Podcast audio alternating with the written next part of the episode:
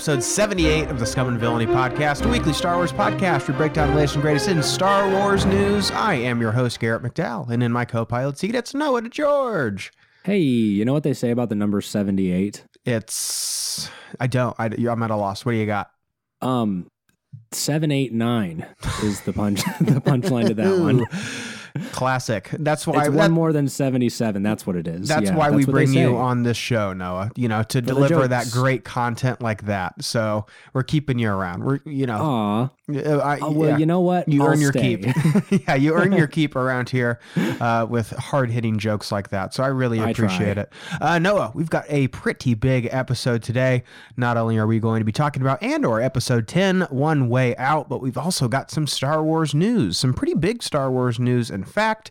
So I'm really excited. Let's go ahead and dive on in.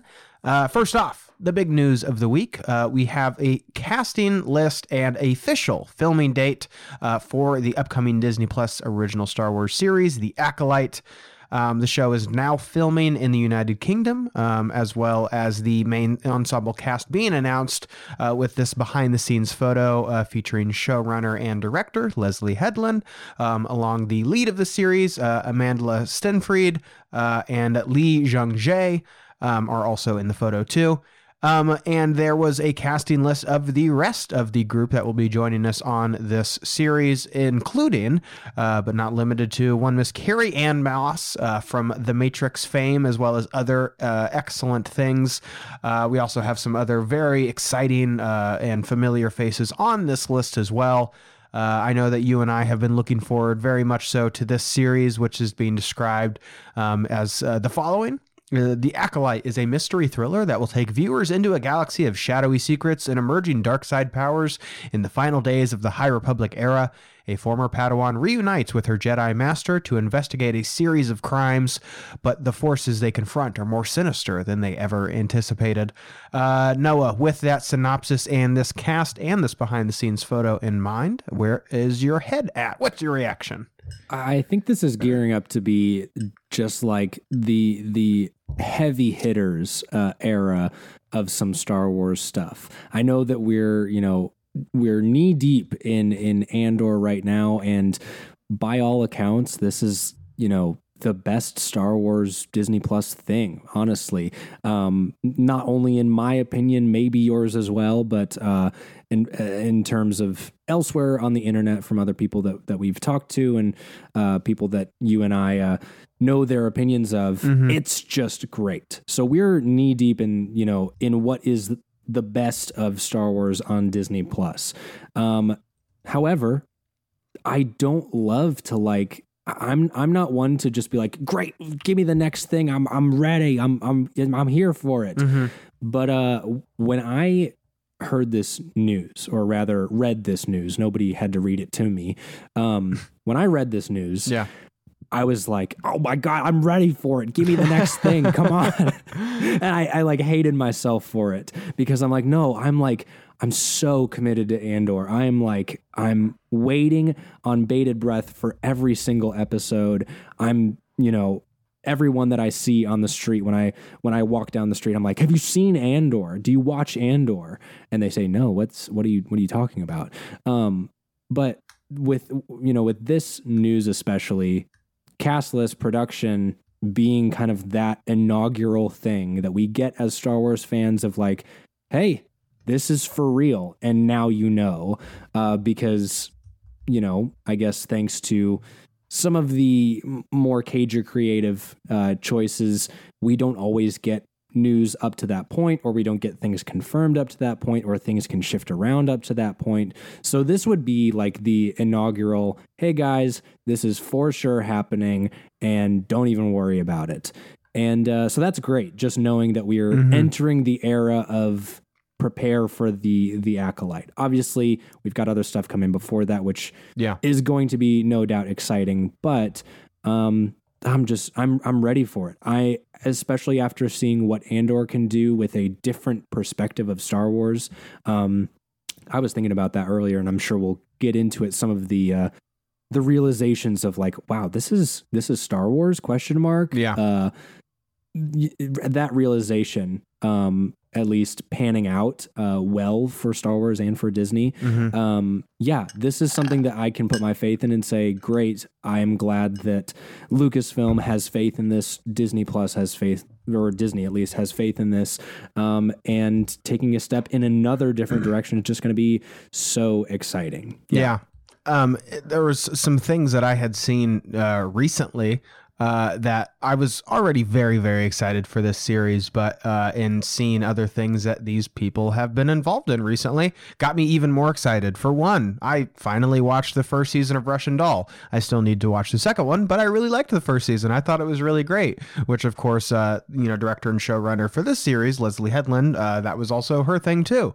Um, in addition to that, um, I got a chance to watch the uh, docu series "Queer for Fear," which is a Shudder original um, docu series about the history of queer representation in horror. Uh, not only is it a really great docu series, uh, but Leslie Headland is featured in it very heavily. Um, I had no idea that she was like a big horror lover, which was awesome to see.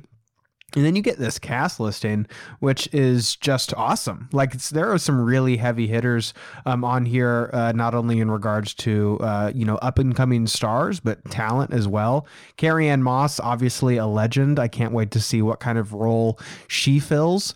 Um, and uh, a friend of the show, Alden Diaz, had jokingly said that like she could be playing anything, and it's like great, you know, like it's uh, is she like some Night Sister Sith dark magic user? Great is she, uh, you know, uh, a, a, A stormtrooper. a stormtrooper or a public officer, a Jedi herself? Great. You know, it's like any, uh, you know, a scoundrel? Awesome. You know, anything that uh, you slot her into, she's going to be absolutely terrific in.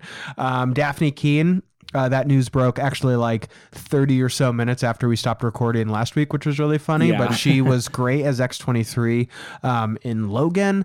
Uh, Amanda Stenberg, uh, I really enjoyed in Bodies, Bodies, Bodies, um, which a lot of people seem to really like her in or, or like them in. And then Lee Jung Jae, also from uh, Squid Game, uh, and Manny Jacinto from uh, The Good Place was like awesome. Whoa, you know, yeah. uh, yeah, some of these names that we uh, we knew had you know been cast in the series, or at least rumored to be cast in this. Um, but from all accounts, you know, I read this synopsis and hearing that it's kind of maybe this you know Uh, procedural mystery thriller featuring Jedi. It's it's in the craters and everything. It sounds awesome. Like I know exactly what you're saying as far as like I'm fully enjoying Andor, and I I think what we're getting is a step above uh, in a lot of regards to just what we're seeing a lot with kind of like genre storytelling. And it's not to say that it's better or greater than or whatever from um, other stuff that we've seen on Disney, on Disney Plus, but it's just so in its own league in a different way um, that I just hope that we can continue that trajectory into the acolyte because I think with what we're getting is like it's not just great Star Wars, it's just great television. It's like great Yeah. prestige television that even the the snooty oh that space opera fantasy stuff that's not real entertainment, you know. I stuff like this and uh, you know Andor as well hopefully can continue to prove those naysayers wrong. So I am nothing but excited for this series. Yeah, and uh, especially post uh, this episode of Andor, um, I'm I'm on a little bit of a uh, I wouldn't say a tirade, um, but I'm I'm fully into these metaphors that Andor is putting out and saying like, hey man, you got to think about these things, pay attention to these things. So, um, cast wise for the acolyte. Um, in terms of the heavy hitter cast that we have been shown so far, um, one white man, one white man. That Right. is exactly how it should be at this point. Yeah. Um, and uh, the rest, you know, we can we can confidently say that we as a fan base and Star Wars as a collective group Yeah. is moving in the right direction in terms of entertainment. Yeah. Um, the the fact is that you know there's no such thing, or there at least there shouldn't be any such thing as a flagship minority character, a flagship minority actor or actress. Uh, the fact is that these are all like. Like we said, these are all heavy hitters in their mm-hmm. own right. They Yeah. are established actors and actresses that have done well for themselves because they belong in this industry mm-hmm. and have made a name for themselves. I just think it's absolutely enthralling. It is it's going to be so much fun. Yeah, I'm very much so anticipating that. And like I mentioned, Leslie Headland, uh, not only being a big genre fan, but obviously um, a queer creator in their own right, also having a non binary queer black lead in this series. Um, I know it's going to rub some people the wrong way, but, um, you know, I think with what we saw with Moses Ingram and Obi Wan Kenobi and kind of the reaction and then the reaction to the reaction, um, I think that backlash to the backlash, as it were. Exactly. I think Thanks, the, Bo. the I think the uh, Lucasfilm reaction and then the fans' reaction in more of a positive regard um, gives me more confidence that people are going to be not only supportive of this but also protective of these creators uh, in this storytelling being told. Because you're exactly right. This is not some token, uh, you know, uh, r- you know, a racial sort of quota meeting here.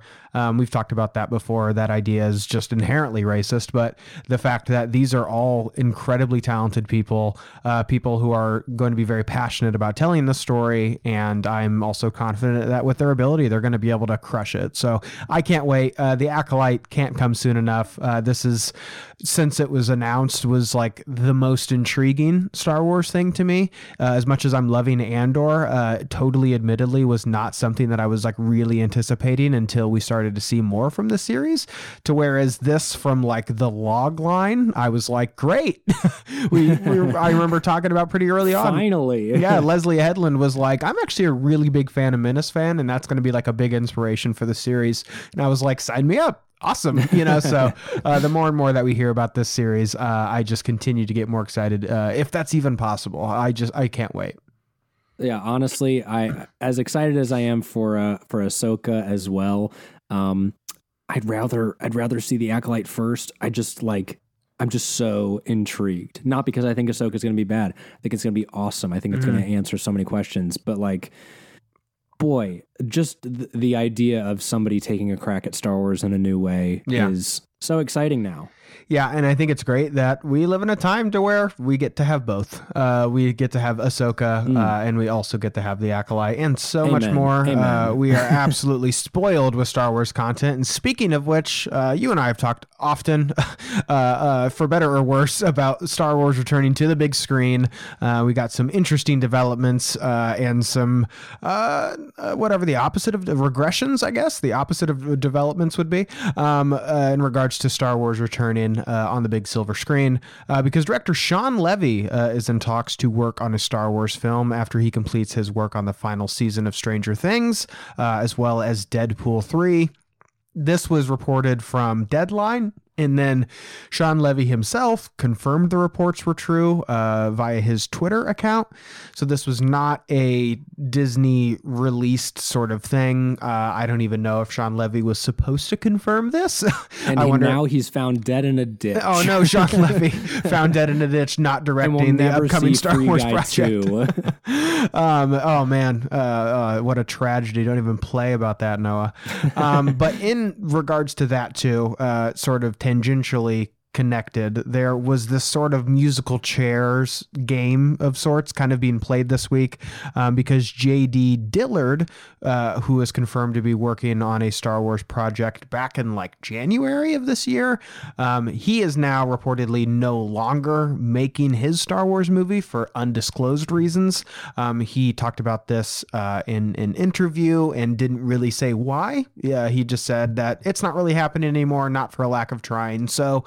Shawn Levy, G- J.D. Dillard are in this sort of uh, what's the game at the fair to where they have like the coconuts. uh, it's a Monty, a Monty. Is that what it's called? I had no idea. yeah, like a you could do like a two card Monty, a three card Monty. Oh, is that where that comes from? Interesting. Yeah, Uh, yeah. well, yeah, we're having a Monty sort of situation here on who, who is the director of the next Star Wars movie? Will it be Taika Waititi, Shawn Levy, uh, Patty Jenkins, Rian Johnson? Who really knows? I think the important J.J. Abrams. Eh, if that's who. gosh, I think the important kind of the way that we approach a lot of these sort of things is when when this idea of a filmmaker is you know delivered to us it's not necessarily this movie's gonna happen get excited get prepared i think it's more of just kind of like what do you think about this filmer, filmmaker? Do you want to see their take on Star Wars? Uh, and then we can also talk about J.D. Dillard because uh, that was something that I wasn't even fully aware of was happening because Yeah. we didn't we weren't um, recording this show at that time, so maybe that was something that kind of slipped through the cracks for me. Uh, but let's start off with Shawn Levy uh, and him being yeah, you know in in talks. I'll believe it when I see it. But what do you think of Shawn Levy uh, directing a Star Wars film? So his, uh, we we often talk about like, okay, what do we look for in a in a in a filmmaker's repertoire that you know that sort of lends to to Star Wars. Um, there was a lightsaber in Free Guy. I haven't seen it, but I know that. Yeah, so uh. There's that. Um, but for those of you unfamiliar with Shawn Levy, he also directed uh, Night at the Museum 1, 2, and 3, as well as The Adam Project and Real Steel uh, and Cheaper by the Dozen. Uh, so, um, and Date Night and the Pink Panther and Big Fat Liar. He directed Big Fat Liar. I'm going to throw everything out of the window that I was about to say about this man because he directed the Big Fat Liar. Are you kidding me? with uh, with Cody Banks. With Cody Banks and Paul Giamatti and Amanda Bynes. I had no idea. That's What awesome. a what a wild repertoire. Um, I will say so. I've not seen Free Guy. I've not seen uh, the Adam Project either, which is one of his. Um, I can't remember if I mentioned that, but um, and then Deadpool three coming out. yeah. Um, is something that to me, I don't think that it screams, you know, two dimensional. I don't think so. I think that maybe people would be quick to say that it does. Um, but I'd have to I'd have to see those things. All I can say is that the guy has a knack for visuals. Um, there's something to be said there, maybe. Um, but uh, I mean, eat your heart out. I guess I don't. I don't really know. This is weird news to me that I feel like that I feel like at least we need we need a little bit more information Well, on something like this. I can provide more information because I have seen Free Guy and I also have seen The Adam Project. Um, and obviously, don't know uh, Mr. Levy personally. Uh, probably, by all accounts, uh, a lovely person. Um, but his work for me, at minimum, generously, is pretty indistinguished. Like he is not really a filmmaker to me that has any sort of noticeable directorial flair or traits to it that make me go, I want to see their take on Star Wars. For me, he's a pretty hit and miss director who started in comedy, went to action real steel. yeah, I like Real Real, Steel. Steel. I mean, I liked it in 2011, which was the last time that I saw that movie. Um, Yep. I I don't know if it holds up or not. Um, Night at the Museum. Uh, I know the first one people like. I also liked it when I was a kid. Haven't seen the other ones that he's been behind. Um, but based on his more recent fare, I think Free Guy and the Adam Project in particular are probably more tonally just kind of similar to what we could expect with with, his approach to Star Wars. The Adam Project especially is a sci-fi action adventure movie with spaceships and time travel and uh, the kid literally has a weapon in it that is like a laser sword it's like the the the dollar tree version of a lightsaber I saw So- that in the trailer, so yeah. yeah, so if anything, maybe his uh, sort of uh, his audition to direct a Star Wars movie. Um, but the Adam Project is just one of those movies that was just like that was a movie, you know, like it was just so indistinguishable and just so generic, like not even in a way to like, you know, say it's bad or good or whatever. It was just like, yeah, it was a Netflix original movie with Adam, with uh, Ryan Reynolds, who I'm not like overly fond of. Um, he's going to be directing the new Deadpool movie, and I'm just kind of like, all right, Hugh Jackman's back. Okay, whatever. You know, like that. The whole Marvel side of things is, I guess, a different conversation. Um, but his approach to Star Wars is just not something, as opposed to what we just talked about with Leslie Headland, that their work has made me go. I would be very interested to see their approach to Star Wars. For him, I'm kind of like, I feel like I've seen like a generic version of your approach to Star Wars, and I was really not impressed with it.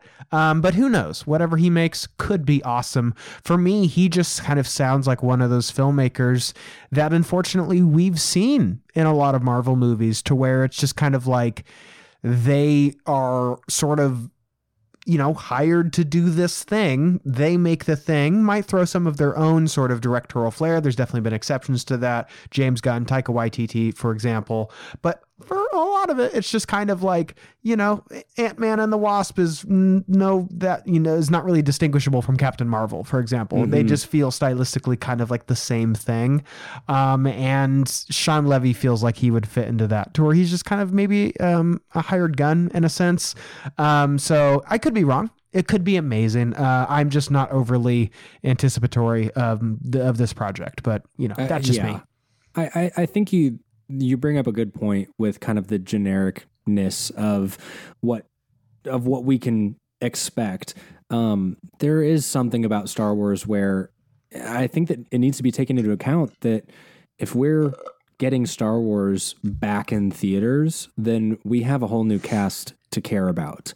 Um, and if you can tell me that in any of his films that by the end of it you have deeply cared um, for any of the characters, obviously there's writing that goes into that, there's performances that go into that, but you know, if you can craft something that says visually and and wholly I care about things at the end of it. Yeah. Um, we have to learn to care about some of these characters once we get Star Wars back. And if we're getting something that's generic, then you know, I mean, where does that leave us? So yeah, I mean, I know it's like a Netflix project, which you know, a lot of their stuff is just generic, kind of whatever things like I really liked The Winter Soldier and I really liked Endgame. And if the Russo brothers were announced to be making a Star Wars movie, I might be a little interested in that. Like that, I'd be curious to see what that was like. Uh, but then they also made The Gray Man on Netflix, which was not anything, you know? Um, so who knows? Maybe it was just sort of the Netflix filter that kind of filtered out all the all the fun stuff.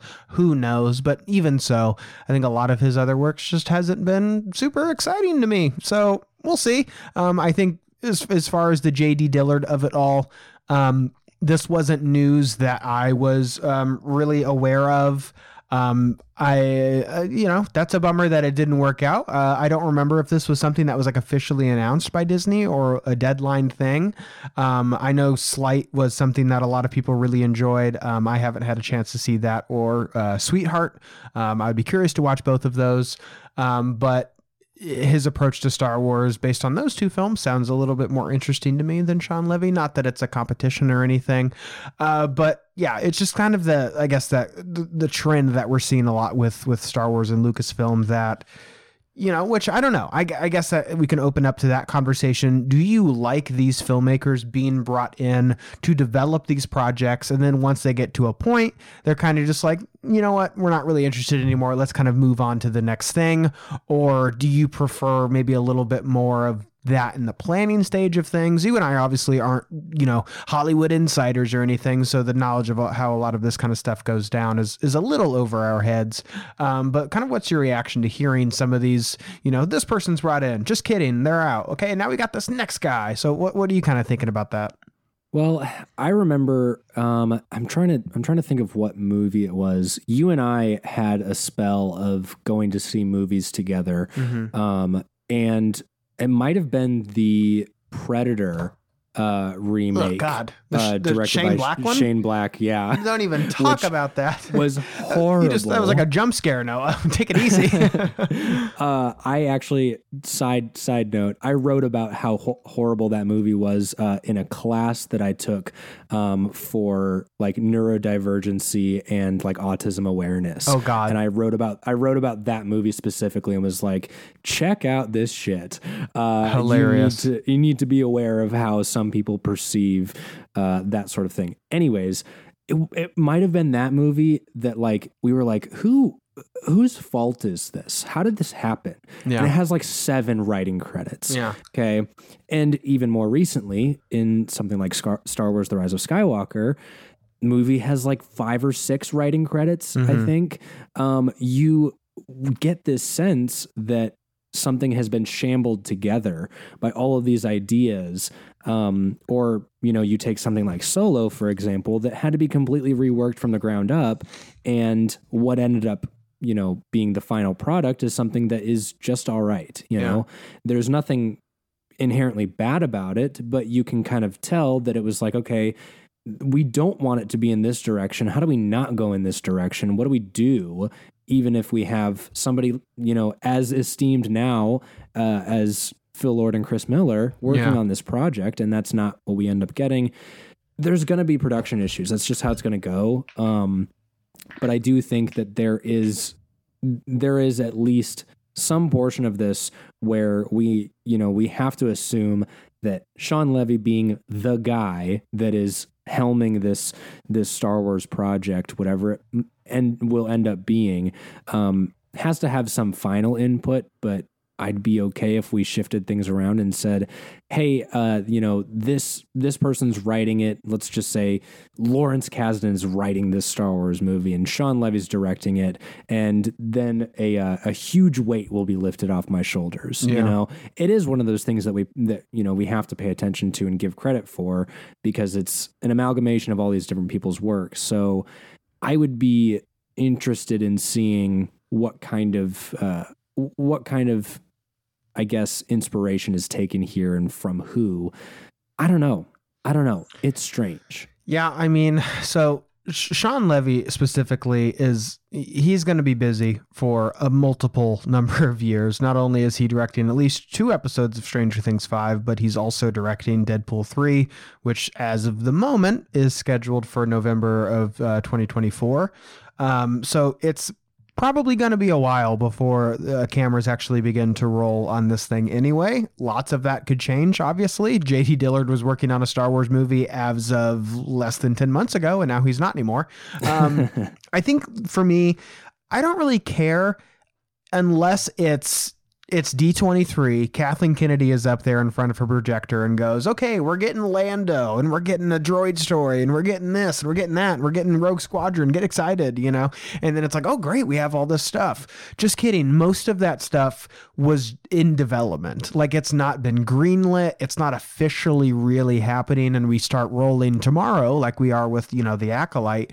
For me, when it's broke by deadline or The Hollywood Reporter or whatever, I don't really care because the rule, like the, the wording of this article to me is pretty like it's pretty clear that Shawn Levy is in discussions to work on a Star Wars movie. It's not get ready, you know, script has been written and we're we're we're doing principal photography in six months. You know what I mean? Like it's it's still this thing is develop in development. This is something that they're working on. This director's being eyed to work on this project. It didn't work out, so we're moving on to something else.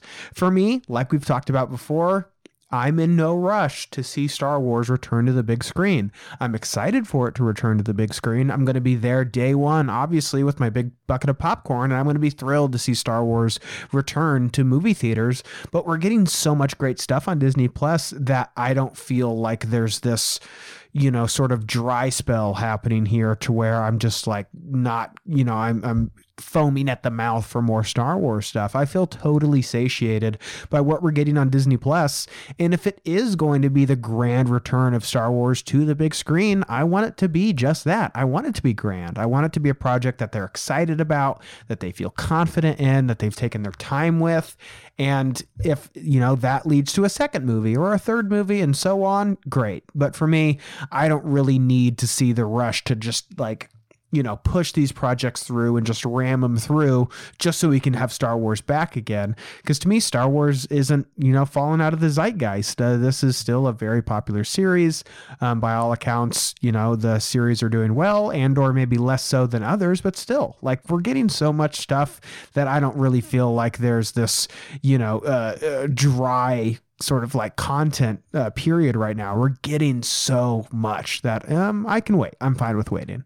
Yeah, if we were getting any more, I think I'd be a little bit worried. Um, I was I was having a conversation with somebody about uh, how I think it was like a couple weeks ago, we were talking about Marvel, and I was like, oh, I'm going to buy my tickets for Black Panther 2 Mm-hmm. and got in this extended discussion about Marvel. And I was, I was like, oh, Rachel, uh, you, you like loved Shang-Chi. Mhm. And, um, and she was like, which, which one was that? you Yeah. know, where it was like when we, I remember when we left that movie, she was like, oh my gosh, five stars, like five stars, easy. I just, I loved it. Love Yeah. being back in the theaters. It's so much fun. I'm doing like it's, I'm, I'm on the Shang Chi train, and she couldn't remember the name of the movie two weeks ago, and it was like, Sure. yeah, it's just you know, if- There's if there's we- it's a lot. There's a lot of stuff coming out for sure. Right. If we were getting any more Star Wars, I'd be a little bit worried. I think we're at you know we're at a good place right now. Um, and once once Baby Yoda comes back around, come February maybe ish, Yeah. um, then everybody will be back on the Star Wars train, and and all will be right with the world. Yeah, uh, you know, and not just Star Wars, but in the genre, you know, in in the genre genre, uh, we're getting we're getting so many things. It's hard to keep track of stuff. And uh, while Star Wars continues to to pump out content on Disney Plus, video games, books, comics, all that kind of stuff, um, you and I we're excited. Star Wars is going to be back on the big screen uh, before the sun engulfs the earth, one way or another. Uh, and when it does, I'll be excited to be there. Um, but until And then, we'll be here talking about it. You We'll know? be here talking about it uh, right when the sun just en- engulfs my entire apartment. That's what I want to be doing. Live on the air. Um, but until then, we're getting so much great stuff on Star Wars Disney Plus, original series included, including Andor. Uh, you and I are going to be talking about episode 10 of Andor One Way Out.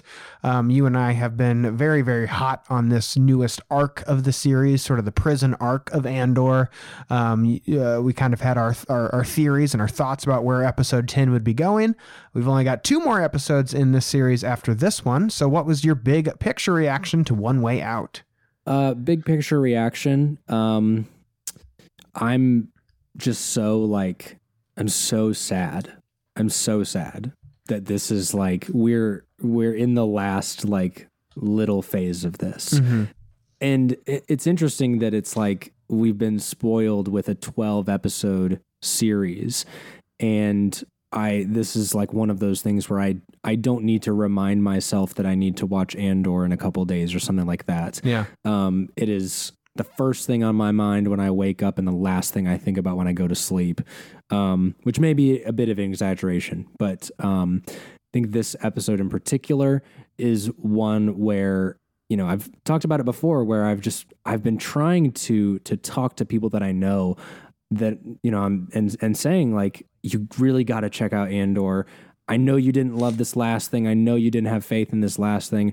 You really got to check this out. I've been wanting to talk about that with people. Um, but this episode in particular is one where I I actually like so my, my brother tried to call me when I was watching Andor. um, and my I, I did like the you know the decline but with a message thing. Uh, and it just says can't talk watching Andor. and he said, "Okay, call me when it's done." So I was like, "All right, it must be you know somewhat important." Uh, newsflash, it wasn't that important. Um, but he was like, I called him and he was like, "Hey, what's up?" And I was like, I was like, "What did you need?" And he was like, "Uh, how is how is Andor?" And I was like, "Oh, dude, it was so good. It was it was this and this." And I like went on like a went on like a five minute long tirade about how he needs to start watching it. Yeah. Um, but it was just the thing that it's like I'm not the one to usually be like, "You're not watching this right now." Oh, how could you not be watching this? And I hate when people do that because we were just, you know, we just came out of like Stranger Things season four. Was like everybody is like, Oh my god, Are you watching? Are you watching Yeah. Stranger Things? Are you Yeah. watching it? Oh my god, you got to You got to watch it." Yeah. And like people at my job like binged it over an entire weekend, and I, was could- like, That show like- that show took me like two months to watch, and it's not because I didn't like it. Each episode is like an hour and a half. Each episode is like a movie, and it was like eleven fucking movies. So imagine just being like, you haven't watched the entire Lord of the Rings with The Hobbit included in, in one weekend. Are you kidding me? so like that coming off of stuff like that where it's like you haven't seen this you haven't seen this and again i'll bring up marvel like i've taken my sweet time to get around to marvel shows where i'm just like i'll watch it at my own pace. I'll watch it when it's all out. I'll enjoy it how I want to enjoy it. And that'll be that. Stop bothering me.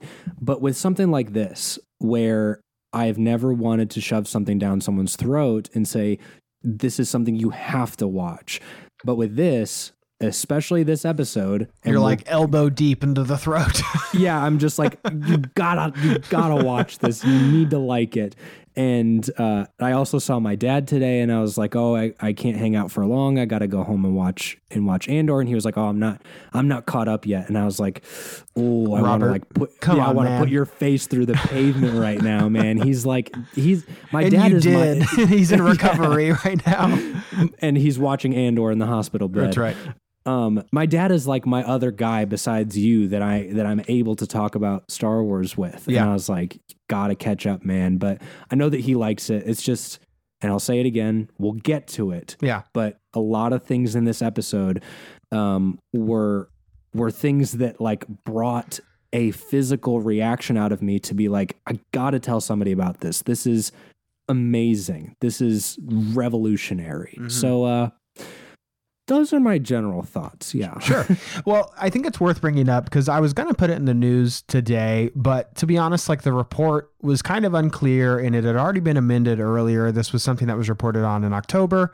So, just generally speaking, this show, from uh, numerous conflicting reports, apparently, is maybe not doing as well as other Star Wars shows on Disney Plus. To which I say, yeah, you know, like that makes sense to me. You mean this show that's like aimed towards a much more mature audience that maybe isn't this more like family friendly kind of Star Wars story here, as opposed to something like The Mandalorian, which is much more of an action focused cute baby Yoda, you know, that you can go buy on, you know, Christmas cookie cutter. So, you know, like he, it's everywhere. It's it's just, it's a phenomenon. It's a global phenomenon.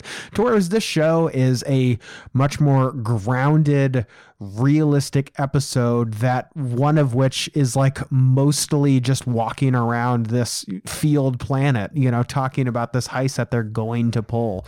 To which it's like, yeah, it makes sense to me. You know, like that's not terribly surprising. I don't think that some, you know, indie movie, The Triangle of Sadness, I'm not super surprised that that's not going to make as much money as Black Panther, you know. Um Uh, to, to just say that this show to me seemed like it was limited to, or maybe not limited, but geared toward maybe a more mature audience, somebody who has been kind of craving more mature Star Wars storytelling. And I don't just mean Darth Vader skewering people with a lightsaber, I mean mature ideas and mature themes and tones and, and you know, the exploration of a lot of that and pacing as well. So to me, not really news that this show is maybe not doing as well as an Obi-Wan Kenobi or something like that. You mean the TV series to one of the most popular Star Wars characters ever and then the spin-off series of the second lead of a spin-off Star Wars movie maybe isn't doing as well? Huh, I wonder why.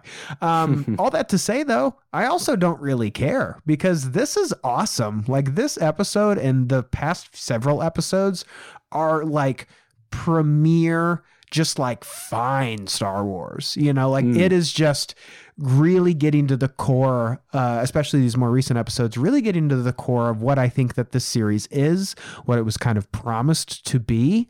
Um, and is just really delivering on just a, a level of Star Wars that just feels so new, so fresh, but also, like we've said in weeks prior, has that DNA uh, in the thematic DNA that you can find throughout a lot of Star Wars. It's just approach to a lot of these ideas just feels so fresh and new and it just like you had said and like you had mentioned this episode like elicited like a physical reaction from me. I was like anxious watching this series of someone that focuses on a character that i know what happens to them you know? But this journey uh, of what happens with these characters in this moment and what their decisions mean for them as a character right now i found to just be so affecting.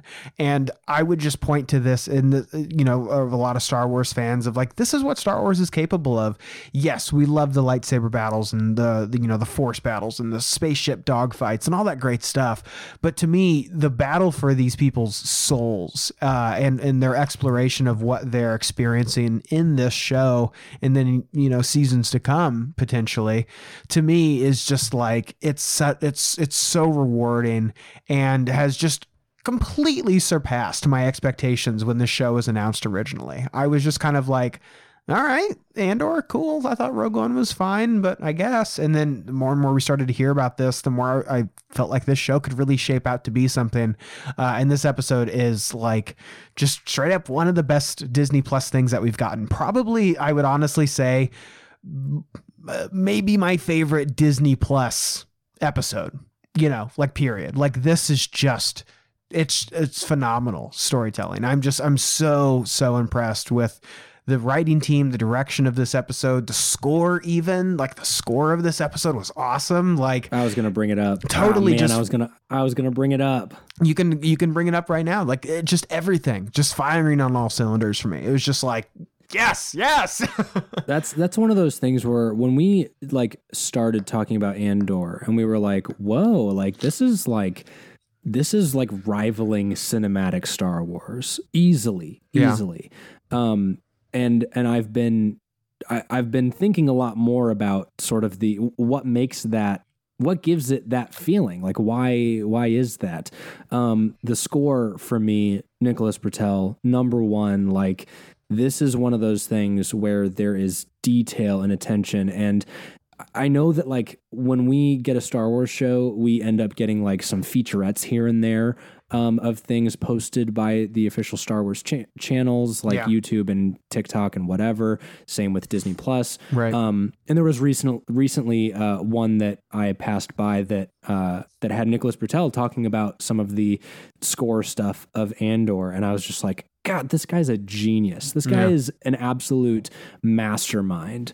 Um, so that for me, especially in this episode, uh, there are some hits where it's like dead quiet, tense close up, no talking, and then immediately just this rising swell yeah. of of action.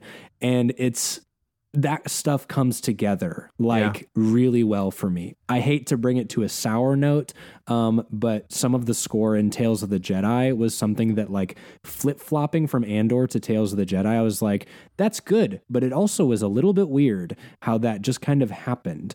Um, again, love love the score. Kevin Kiner, like hugely important to Star Wars, especially Star Wars animation. Yeah. Um, but doing something with the physicality of a performer like Andy Serkis or Diego Luna mm-hmm. and being able to compose this entire scene that works together with the score is I mean it's just is prime. It is yeah. prime. Yeah. yeah. it's just so good. Um, I think obviously you and I, uh, as far as our our rating of this episode, I'm a big old double thumbs up and an emphatic thumbs up. I assume that you're also the same my thumbs are broken. That's how hard uh, I. you shot them, them up, up, too quickly, and they just like went backwards.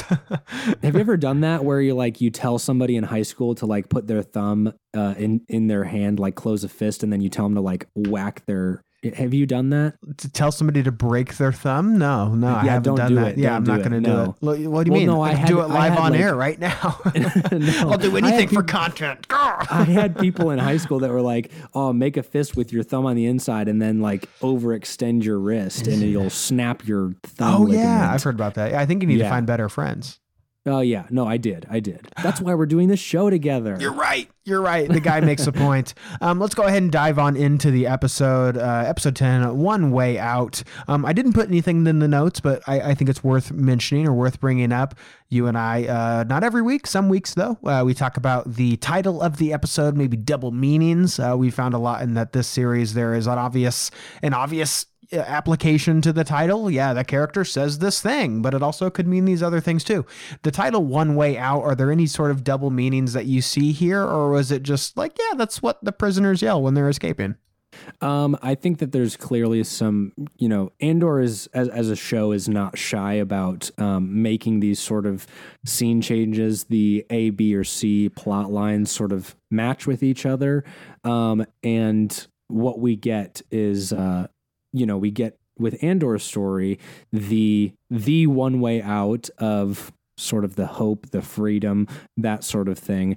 Um, and on the other side of things, with a character like Mon Mothma or like with Luthen, mm-hmm. uh, and what he ends up, the conversation that he ends up having with another character, um, is showing this one way out as more saying there isn't really any other option for you. There is no alternative. There is no escape, and it's a Yeah. little bit more uh, on the on the negative connotation, which I think is really interesting because we're seeing we're kind of supposed to be seeing the the gearing up of the birth of the rebellion um, and what we're instead seeing is all of these characters forced to do things and go places that they don't want to go Yeah. um, for the the service of this thing, which is, oh man, it just calls into question everything that we know about about how the rebellion happens, about some of these characters, and and saying like, yeah, I mean, everybody's got to make tough choices. You know, whose whose side are you on, and are you okay with the tough choices they're going to make? It's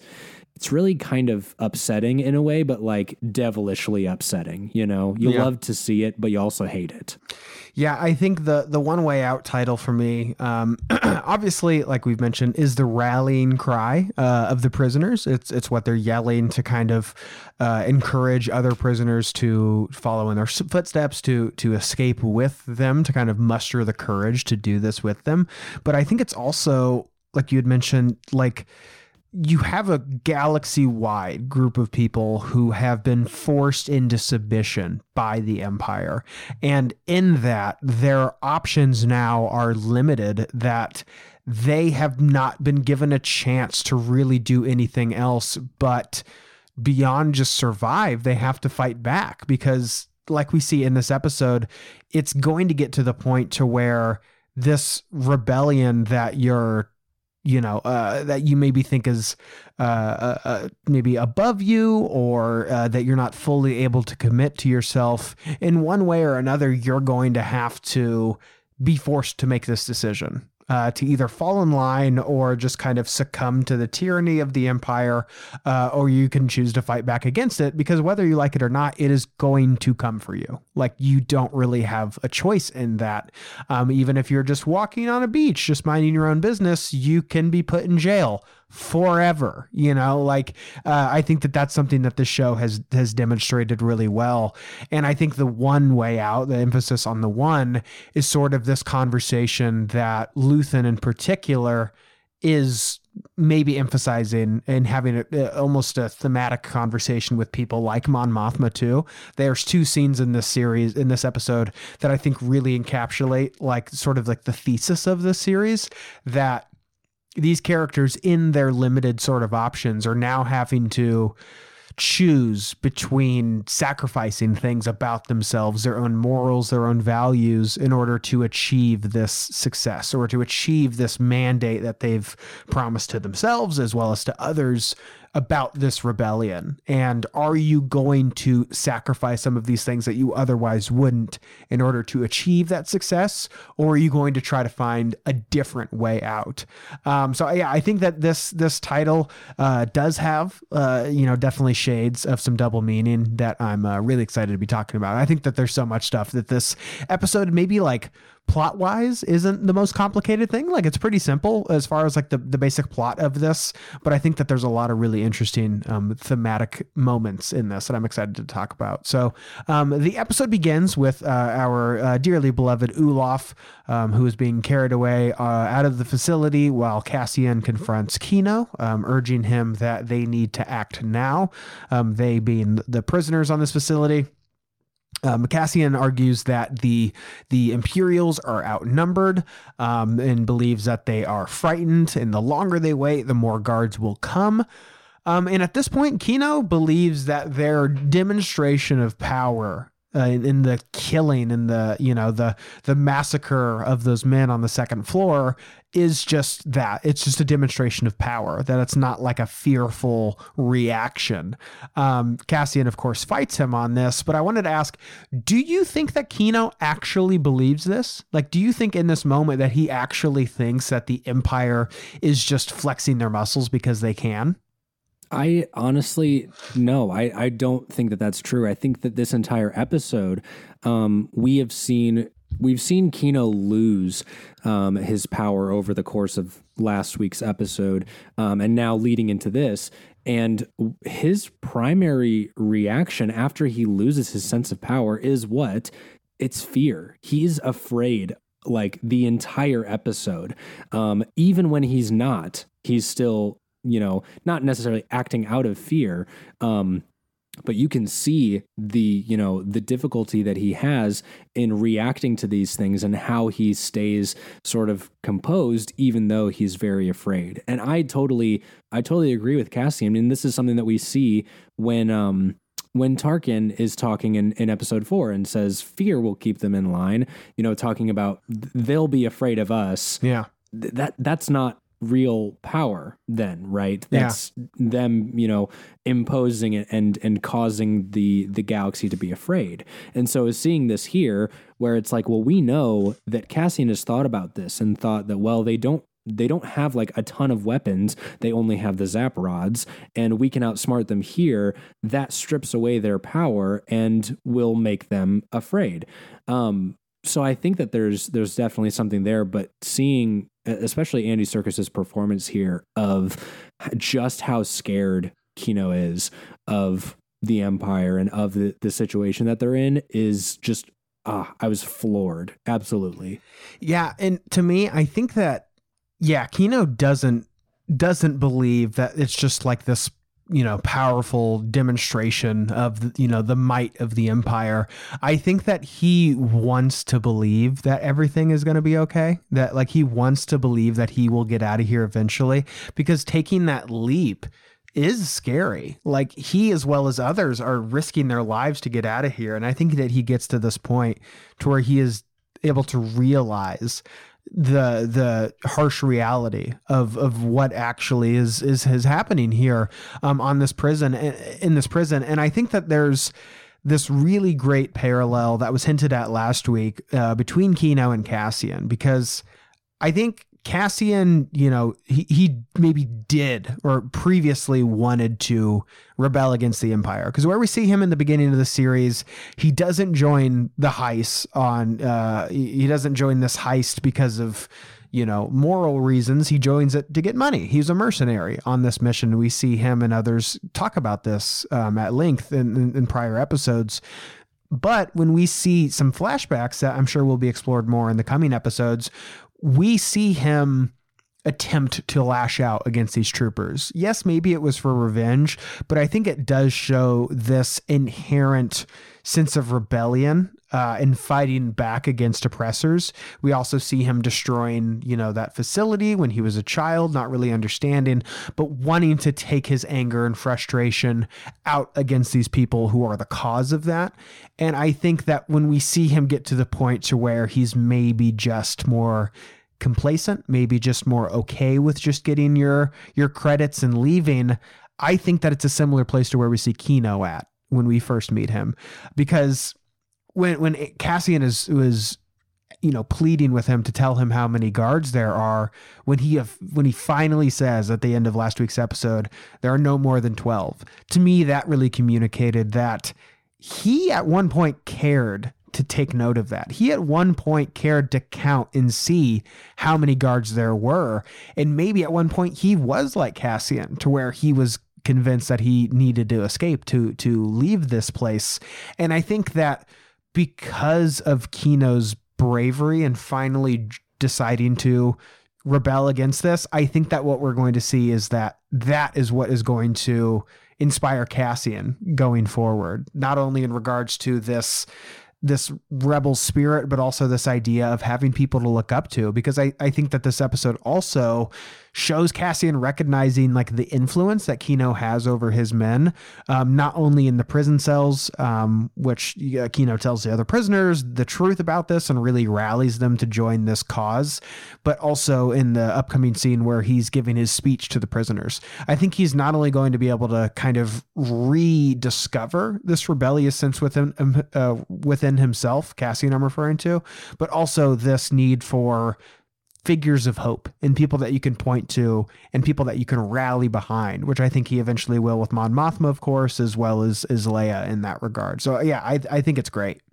Yeah, there's there is something to be said though about I mean, I've been I've been going on about this for the last few episodes of, you know, where do we get this this inkling from Cassian that that there's something to fight for. Where do we get that that turn towards the capital R rebellion? Yeah. Um, and I think that especially seeing this episode, knowing that that's not really how this goes, is almost better because you know, like you said, we know what happens to we know what happens to Andor Yeah. at the end of his the end of his journey. Yeah. I'm not looking for this show anymore to be the reason why he says, "All right, you know what?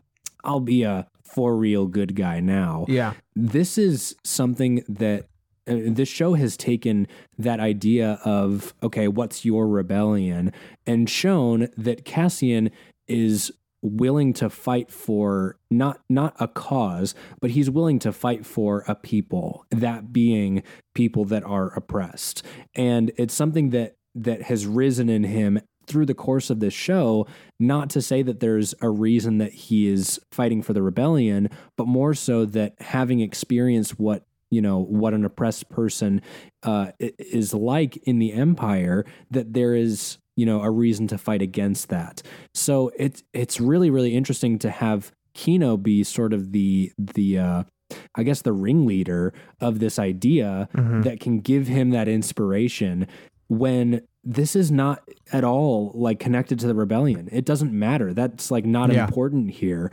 Um, but having someone to rally behind is the thing that you know that sort of mirrors that you know wh- how much are you willing to sacrifice what are you willing to give and how much are you willing to give that we Yeah. hear echoed later you know Well, well, I think building off of that, I think it's also this idea, as far as like this season specifically, showing Cassian. I don't expect season, uh, you know, episode 12 to be like, all right, welcome to the Rebel Alliance, and then, you know, fade to black. To me, I think Cassian being a part of these acts that inspire others will in turns inspire him. Because when we see on Aldhani, he just did this thing for a job, but when he goes back to Maarva, she's like, "Did you hear about what happened? You know, they they fought back against the Empire and they won."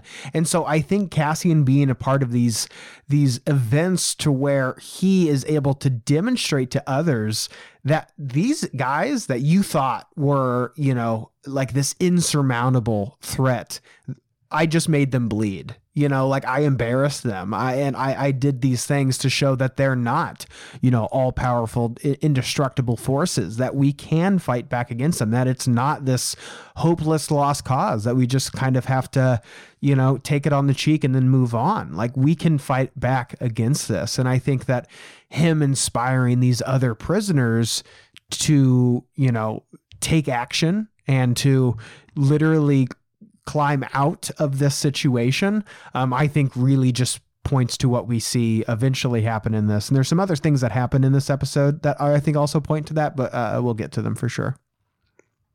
Yeah, I, I do think you, you said something that made me think I was pulling up um because you said climb um is that's obviously a like a constant theme here. Yeah. And um it's something that was echoed by uh by what's his name? Nemik Yeah. um at the beginning of or, uh, towards the middle of this this series Yeah. um, as well as I'm sure other fans have pointed out that that's what uh, K2SO says to Cassian uh, in Rogue One. Yeah. And now in this episode, uh, climbing again is sort of that motif. And like I, you know, we'll get into it. We'll get into it with some of the prison stuff, but I was just like, I, I I wrote in my notes. I was like, imagine this show like stopping at the uh, at the like prison metaphor of like how prisoners are treated and how uh, how minorities are treated in you know in terms of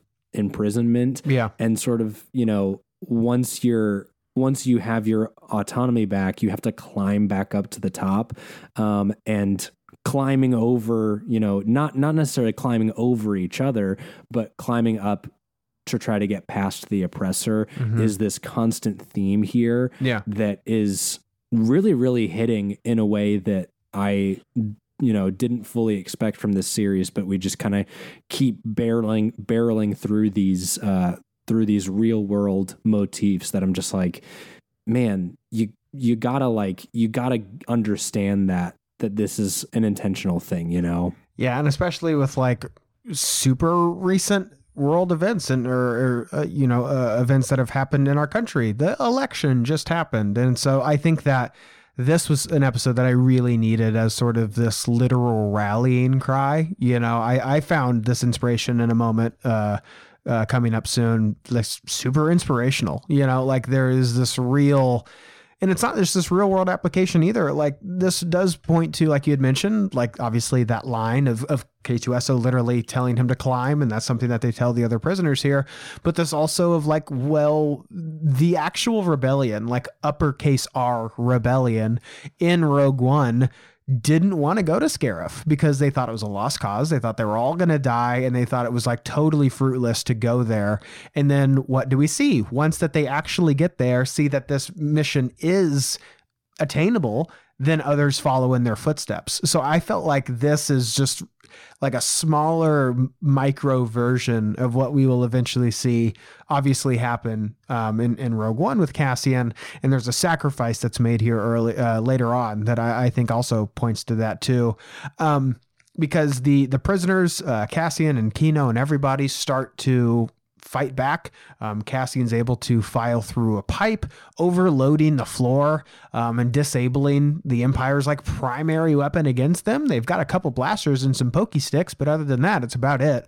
Um, and then the prisoners, I thought this was such a great moment, use the very tools of their oppression, meaning like these actual tools to to build whatever piece of equipment they're building, and they use that to fight against, which I just thought not only was like such a great visual metaphor, but also really reminded me of Leia, like in that in Return of the Jedi, when Leia is imprisoned by Jabba in the gold bikini with the chains and everything, she uses those chains like a literal, you know, a, a, literal thing to bind her and imprison her, uses that very thing to choke out her oppressor and strangle them to death.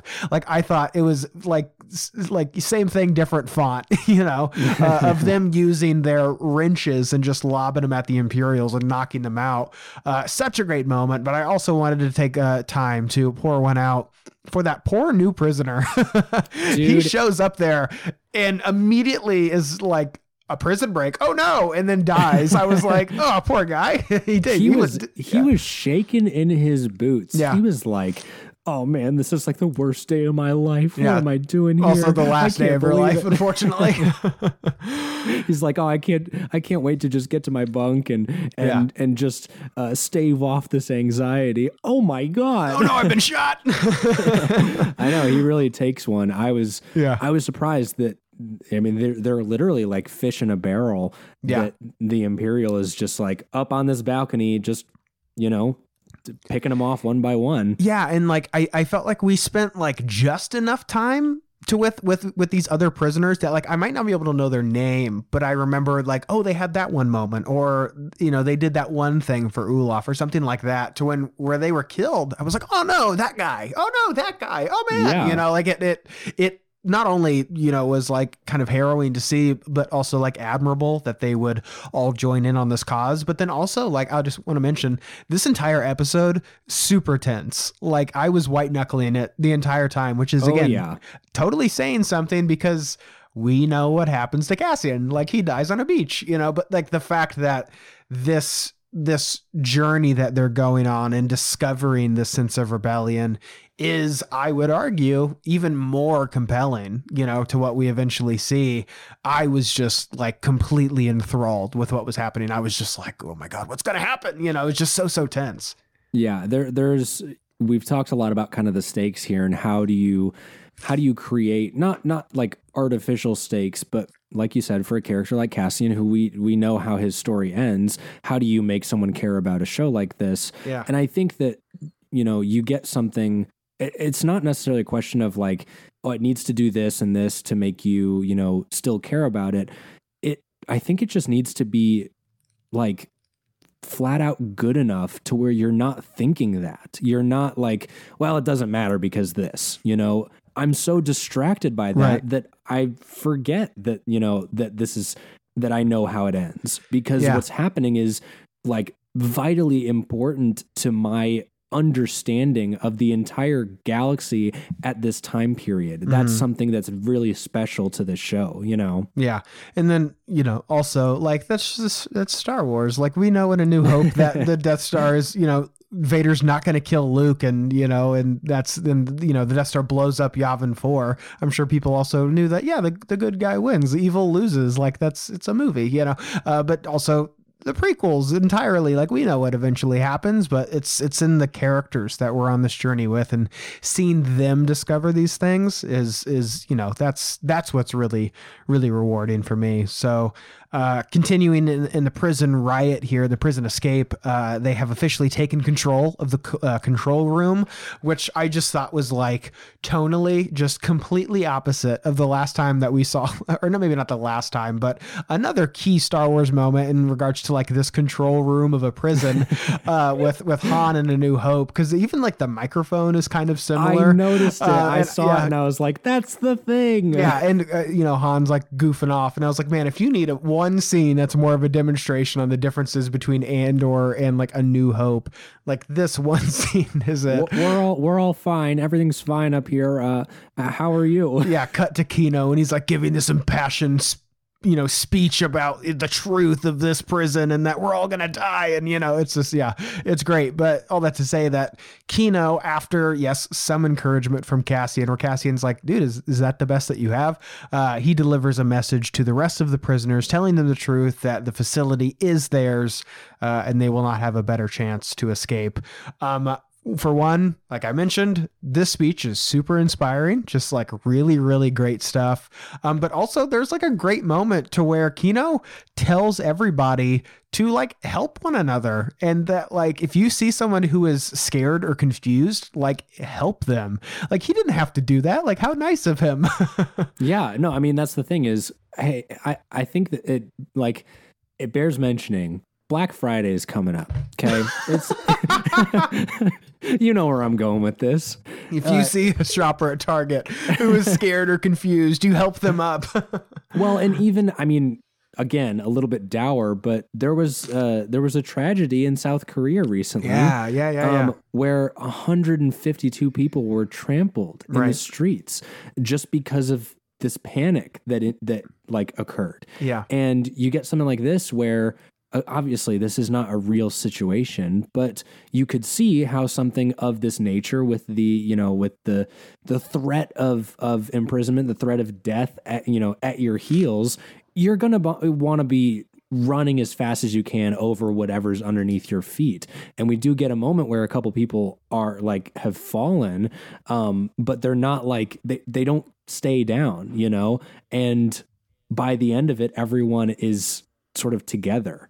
Um yeah, I I do love his speech though. I I wanted to mention I think it's funny that the uh the microphone has like a modulator on it uh to make it sound like squid gamey and and uh, Totally. and deeper and the guy that's the announcer that's like running the show is like this weaselly kid like not really a kid but like He's like, hey, He's you guys not, like- can't be up here. yeah exactly exactly Yeah. it's very uh very wizard of oz uh you know Yeah. pulling back the curtain and he's just like uh Totally. i'm just the i'm just the guy on the pa Exactly. Yeah. So- and uh, there's a great moment to where he, uh, Cassian like shoots the other guy, and he's kind of like, you know, you know what's up, you know what's business. And the other guy's like, I'll let you in. Like he's just immediately like, I this is just a job. My uncle Yeah. works here. Told me he could get me a position here. Uh, but yeah, like I think you're totally right. And not only is there obviously like real world current events that are reminiscent of this time but i think like just generally this just speaks to specifically like helping others this speaks to this idea of like you're fighting against this tyranny and in a sense you're fighting for the person next to you. You're fighting for this your fellow citizen of the galaxy to escape from this tyranny. So don't forget that to when you're when you're you know rebelling against this. And i think it also speaks to just thematically what's happening in this episode especially but also in this series this idea of what links are you willing to go to personally and otherwise to win over your enemy are you going to stab you know, your ally in the back? Are you going to go out of your way to kill Cassian, even though he helped you in this because he's just some loose end that needs to be tied off? You know, like I think it is this you know, a real rallying cry for like, yes, help one another and help, yes, fight back, but don't lose sight of what you're fighting for. Because in a sense, it's yeah, it's the people next to you. Yeah, there there's a lot there, obviously connecting to what we've talked about with Vel and with Luthen and, Yeah. and what they're willing to do even later in this episode. I I think that the one thing I found really interesting about Kino's speech is that it's not like all positive, you know? Yeah. Um like some of it's still very much like how far we get if we even get out Yeah. is entirely up to you and you know not to not that he's saying like we might not even make it. So you Yeah. know say your prayers hug your wife and kids. But Yeah. there's part of it that's not just it's not just that empty like you can do it and and you can you can fight. And if you, as long as you fight as hard as you can fight you can win. It's not that. It's you know this is in your hands and we've you know we're so close to being back home. Yeah. we're so close to making it back home but you you know are you willing to to to run the rest of the race? Are you willing to you know to help each other? Are you willing to protect yourself? Are you willing to you know to do these things? Because you know this isn't this isn't just rainbows and, and butterflies. Yeah. it's you're fighting for your life don't Yeah. forget that Well, it's it's just also- one of those things that you- yeah you don't come along you don't come across that very often you Yeah, know well, it reminds me of what Jyn talks about in, in Rogue One before the Battle of Scarif. She says, if we can make it to the ground, we'll take the next chance and the next and, and on and on until we win or the chances are spent. And it is this idea of like, some of you are going to die. Like, we're not all going to make it out of this, but we're going to continue to take those chances and to take those leaps until we either win or we don't. And, you know, Kino kind of addresses it pretty, you know, specifically is like, we're gonna die here. Like, do you want to die, you know, as Luthen would say, like risking it all for something real? Or are you willing to just die under the terms of the Imperials and, and have them win? Like, wouldn't you rather, if you're gonna die anyway, kind of go out under your own terms?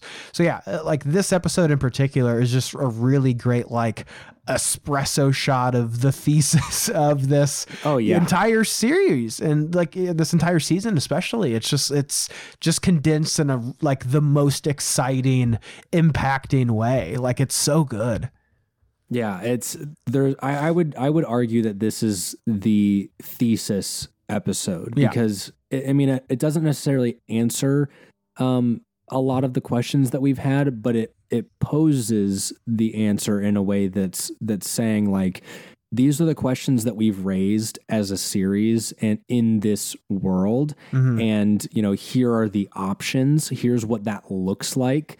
Um, but it's not it's not saying that there's a definite answer. I think that that relates more a little bit more to mon mothma and luthen especially Yeah. as a thesis thing. And like i had said before like we've been asking these questions of how far are these people willing to go for certain things and how much are they willing to sacrifice we get some of those ideas of oh that's how far Mhm. okay so Yeah. what you know what are your values when it Yeah. comes to this cause yeah yeah and the Imperials, uh, the the workers of this prison, are able to see how far the, these you know uh, prisoners are willing to go for their liberation. Because there's a great moment where we get to see them like all cowering in fear, uh, you know, behind in this enclosed room, just hearing these uh, prisoners escaping.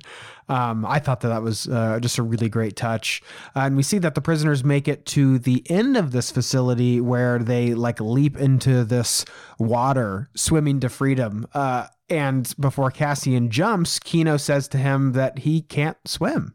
Um, I think that there's a lot here. Uh, so it, it, it like it's kind of funny. I will note that that Kino gets to this whole moment and he's like, "Oh, I can't swim," but I think it's also like really sad uh, really moving, uh, and also again to use that word, it's really inspiring. Uh, I also think that there's some visual language here about like what you know in regards to like literature, what we usually see water represent. Um, there's so much in this moment, in this action, and in the fact that Kino is unable to swim that I think really speaks to this episode, this act, and then also just kind of like what we see, like just that's that's light side stuff.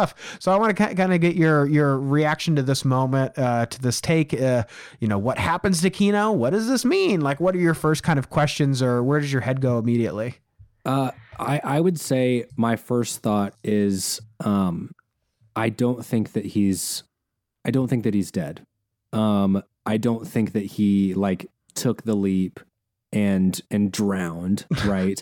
because yeah. there there's like a couple different sides to this that if he is able let, let's put it this way if he's able to take the leap and yes i mean that metaphorically and literally mm-hmm. if he's able to take the leap then will some of these prisoners help him i would like to think so mm-hmm. right if he is unable to take the leap is he stuck back in the prison forever and with that comes its own side of of questions about you know we we had talked about that this is something that he's probably thought of before of of getting out and now that he's now that he's finally literally on the precipice he's on the edge and can't bring himself to do it for one reason or another mm-hmm. then do you you know do you sacrifice those things to to make that choice or do you stay where it's comfortable uh, you know?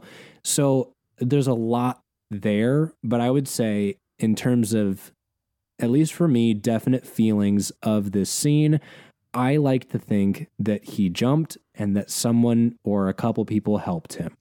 And there's I, I think especially there's a moment where i was like okay they're all jumping and swimming then what right? And and from what we see uh, we see Cassian and um, the other guy, who I can't remember his name. Yeah. Uh, the other guy that shows up in Rogue One. Right. Um, they make it to the shore by nightfall, and behind them are some like boats with searchlights.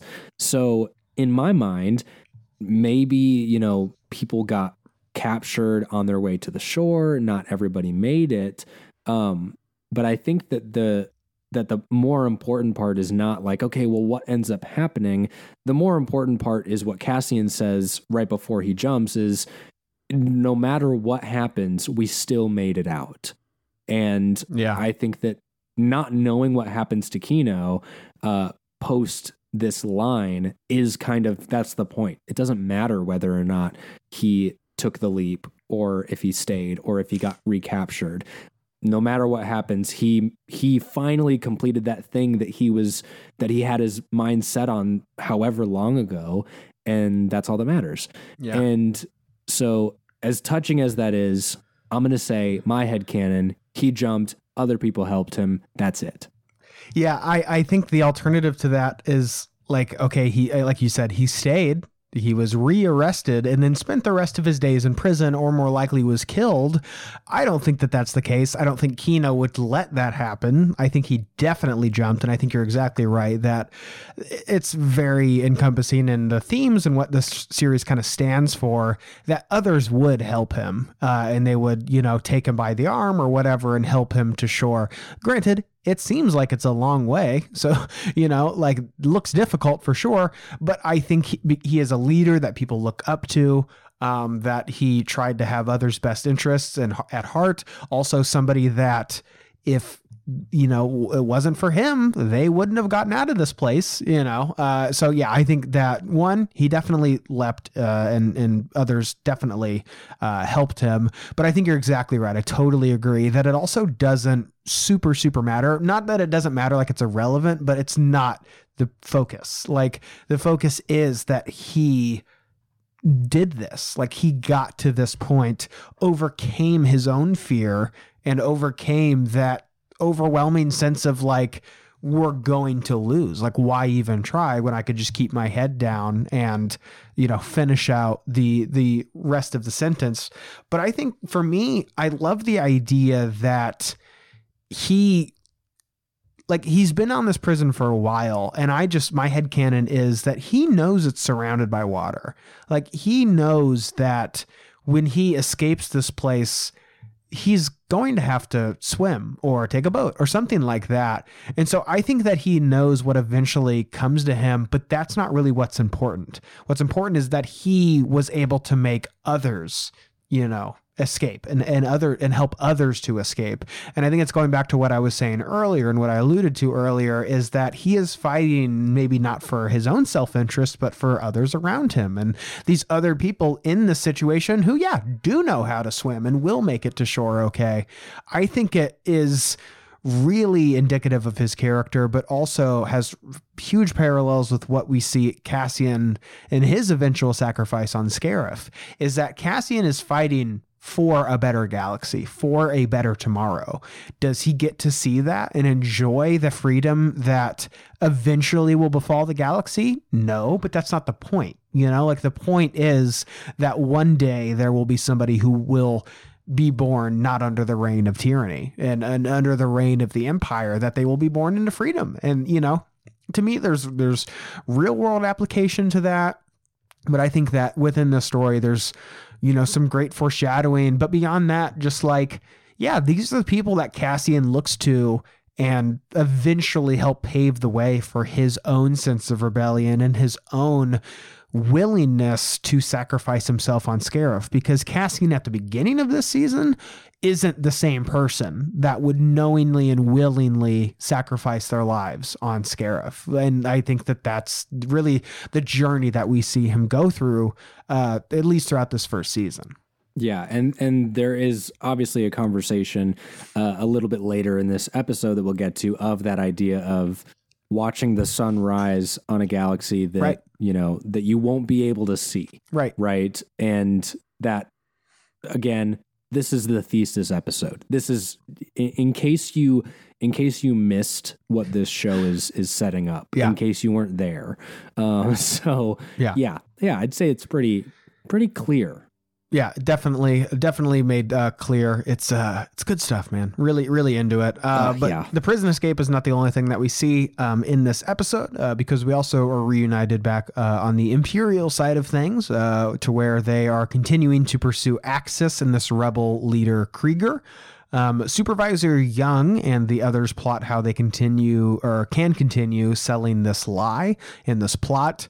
Um, we also go back to Ferrix, uh, the planet still under Imperial occupation. Maarva still being monitored uh, by Cinta, uh, but also refusing to take her medicine. We also see an ISB agent kind of undercover monitoring Maarva. So we're definitely going to have some sort of shakeup there in the coming uh, weeks where Cassian's going to return home, and obviously things are all going to come to a head.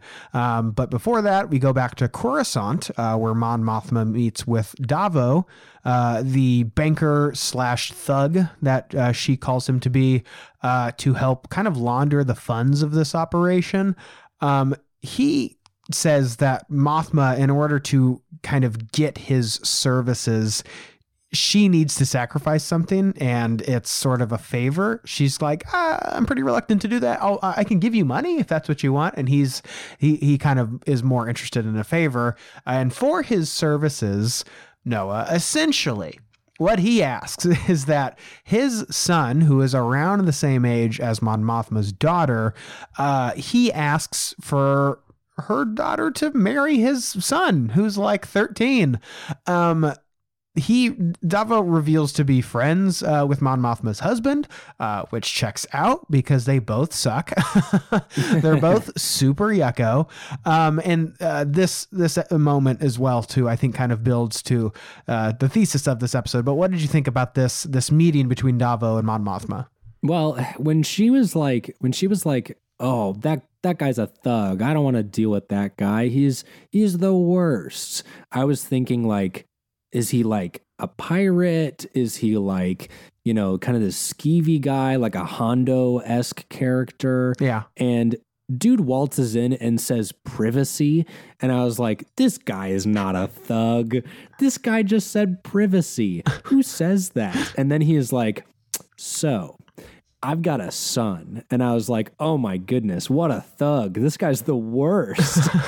so uh, I just think it's really funny though. The the stuff with Mon Mothma especially and, and the the circle that she's in is really reminiscent to me of the, you know, the the simpler times uh, in, in Star Wars where things were like, what kind of weird world is this that things are so like like you're watching the recap of the episode at the beginning of at the beginning of each episode you watch the recap and it's like it's like they're recapping an episode of the crown or or something like that Yeah. and it's so like drama heavy Mm-hmm. and this scene in particular is something that kind of falls into that that same line however i will say um I had a really interesting sort of I don't know if it's like a full revelation, Mhm. um, but there's like an idea here where we're talking about sort of the the overall themes of this show, and I think there is a massive list of the things that we've covered that are like, okay,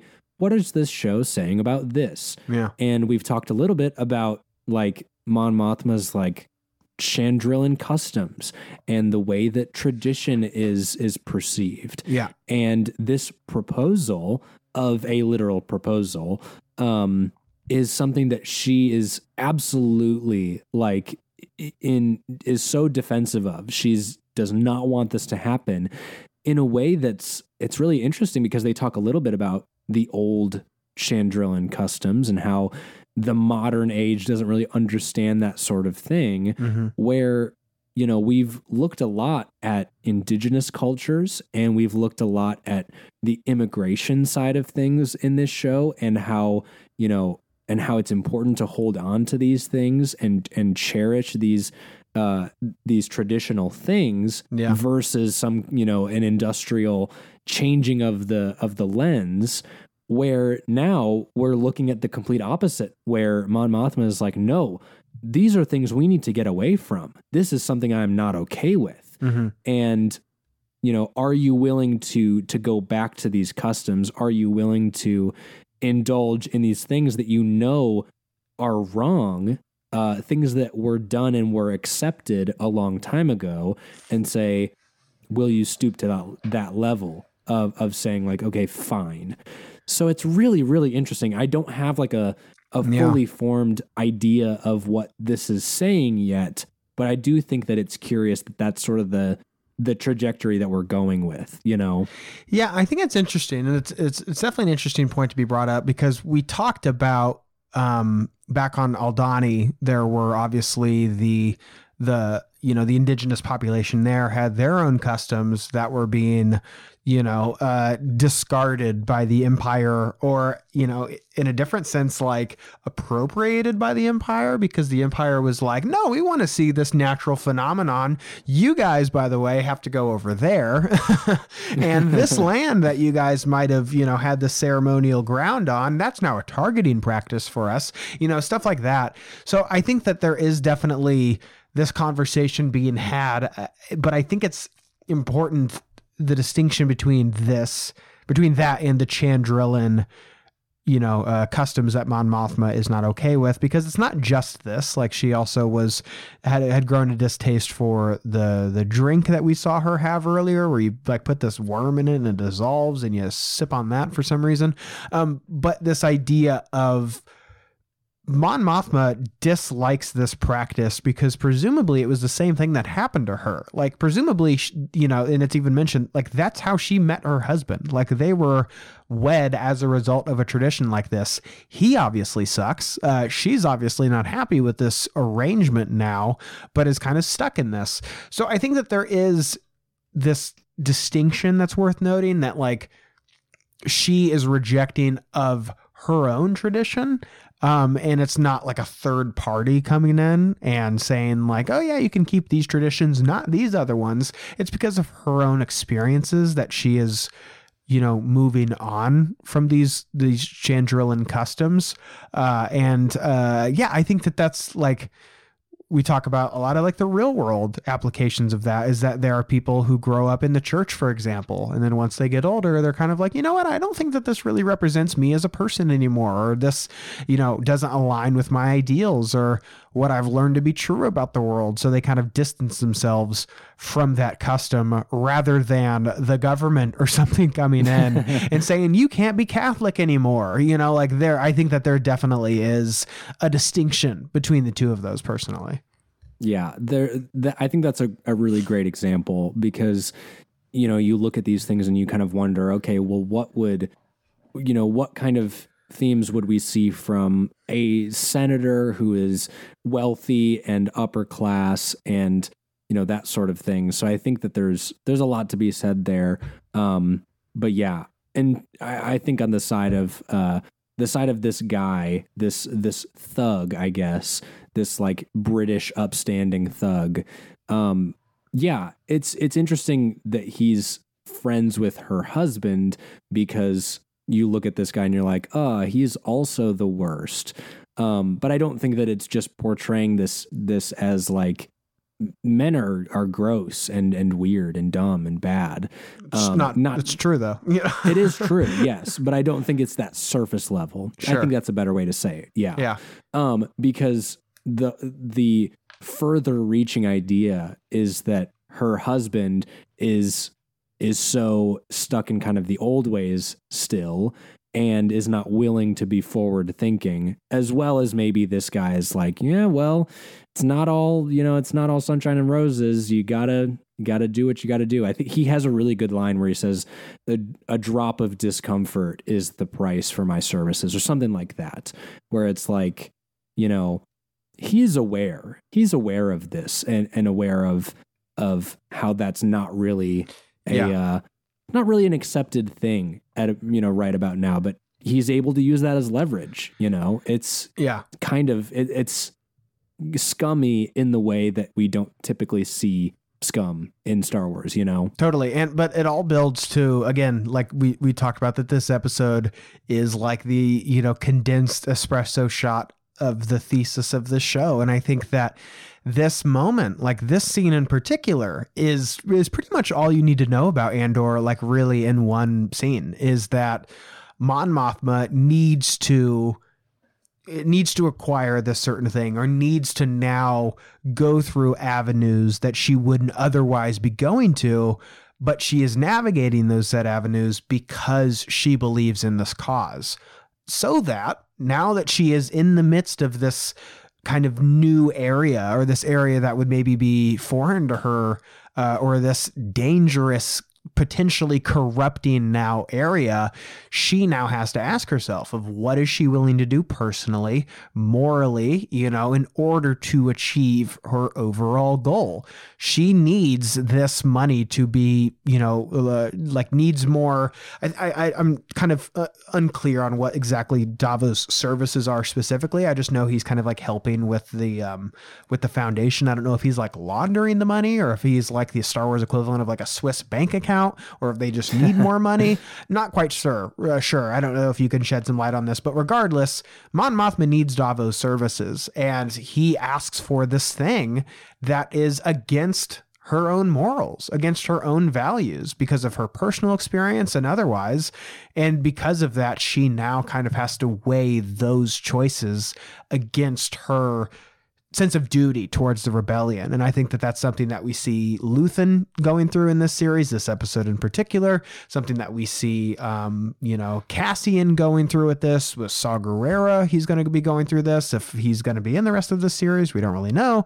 Uh, but again, it's kind of the central question of everybody and everything in this series. It's all kind of pointing to this thematic nucleus of what links are you willing to go to to achieve your own goals of rebellion and what also defines rebellion for everybody? Yeah i i, I think the scene is is really applicable to that idea. Yeah and that's not even the most interesting thing that that this guy is is asking this sort of you know how dare he even ask that favor? That's mm-hmm. not like the worst thing about it. The like you said she's she has to decide if that's actually worth the cause yeah. because when when she says I'm not even thinking about it, he goes, "That's the most untrue thing that you've said." Right. Um, and the fact that the fact that he's right, let's just say for sake of argument, he's right, that she has to consider that option Yeah. of, you know, of what am I going to do and this being her her one way out, you know, of this is the only way that this is going to happen. Yeah, that's the hard part. That that's what make that makes this interesting. It wouldn't be as interesting if she was like, "Ah, what a what a gross and horrible idea that you have just proposed to me. I'd never in a thousand years will find a different way." And then they do, right? Totally. That it doesn't matter, right? It matters that she has to she might have to go through with it or else she can't continue to contribute to this cause she can't continue to fund things so yeah it's uh it's it's looking a little bit dicey for Mon Mothma, and I'm I'm excited to see how she continues to handle this and yeah. dive a little bit deeper into the you know sacrificing things for the rebellion. But I'll just say this: um, her daughter's not particularly nice, so uh, go ahead, do it. Yeah, maybe the care. son's great, and he meets her, and he's like, "Oh, God, this lady sucks." like, Dad, this is who you picked for me. Yeah, uh, her daughter also is uh, not the not not the best. But you were talking about the like, is this her only option? At this point in time, she sees this as her only option. But I think Mon Mothma as a character in this series is supposed to serve as the ideal of somebody who is steadfast in their objective and their morals too, that they are not willing to, you know, sway in either regards. They're not going to, you know, uh, see their their pursuit of liberation, this this rebellion. They're not going to give up on that, but they're also not going to sacrifice what they deem to be right and wrong in order to achieve that. Whereas somebody like Luthen, kind of in a gray area, and then Saw is like, "Fuck it, I'll kill, I'll kill anybody. I don't care, man. Yeah. Women, children, it doesn't matter." You know, like I think that Mon Mothma is kind of the the gold standard in that sense. So yeah, I, I think that that's what we're supposed to see with her. And that it also reminds me of you know we've talked about not to sound like a broken record but rose tico in the last jedi you know fighting what you hate saving what you love. It's kind of that thing like i'm not going to sacrifice my daughter for this bigger cause. Like obviously not you know that's not even a question. So yeah i, I don't think it's I, I think it's meant to seem like you know there is only one way out but maybe there's another way out. You know maybe we can we can you know find uh, a different avenue and i don't have to wed off my 13 daughter the 13 year old daughter which he says like joe she'll be a, a woman soon enough it's just like super gross like super grody and No, just like you. real groomy and yucko like uh, like the fact that her husband is friends with this guy like just continues to prove that uh, Perrin is the absolute worst like this guy is scum of the earth that these are his friends Absolutely. The guy sucks. the guy sucks. I will not be buying his Funko Pop. Not at all. Can Um, he like die? Is that like can oh, we like happen? is that going to happen in this show? I Is hope what so. I, I don't know. I don't n- if not in this season. I hope so. Yeah. If my my years of being a slasher fan have proven to me, it's that the douchebag boyfriends never make it. You know. So That's true. so uh, hopefully, hopefully. They're Um, usually the second to go. yeah, the second, third. That's yeah. They're not. No, no final girl has been the douchebag boyfriend. I'll say that much. Um, Back with Luthen, uh, Kleya informs him that someone has sing, uh, signaled out and that they wish to meet in person. Uh, we learned that that person is ISB supervisor Jung, who is working as an informant. Uh, I thought this was a really great twist. I had no idea. I was like, oh, what? It's this guy. Like, who had no? Uh, who, who knew? Um, not only that, but no, they meet in the lower levels of Coruscant, which is like an awesome thing to say out loud that we also get in this jam packed, awesome episode. It's like, oh, we get to see the lower levels of Coruscant in live action. Like, amazing. And then they also have this really insightful, great scene together. It's really tense to where this guy is in an elevator and Luthen's in his earpiece, like low key, like threatening him and like sending these, you know, really shady kind of messages towards him. Uh, and they they they have this conversation to where Jung tells Luthen about this eventual trap on Spellhaus. Luthen is like, "Thanks for letting me know." I'll take it from here. It's fine that 50 men are going to die. Not a big deal. Jung is like, might want to do some soul searching, pal. By the way, I want to leave the ISB uh, because I'm a dad now. I can't really do this. Luthen kind of responds and being like, that's hilarious. Not going to happen. I and the rebellion is not going to let that happen. And then also the Empire is not going to let that happen. You are too valuable to the both of us. Uh, to which Jung asks him what he sacrificed, and Luthen has this really insightful monologue. But before we get to this, I just want to get your reaction to this scene before we break down this monologue. Um, it's super scary. It's like out of not out of place, but it just like kind of hits you out of nowhere. He's in this dingy elevator Yeah. and it's like the the whole thing's rattling. It feels like a saw trap.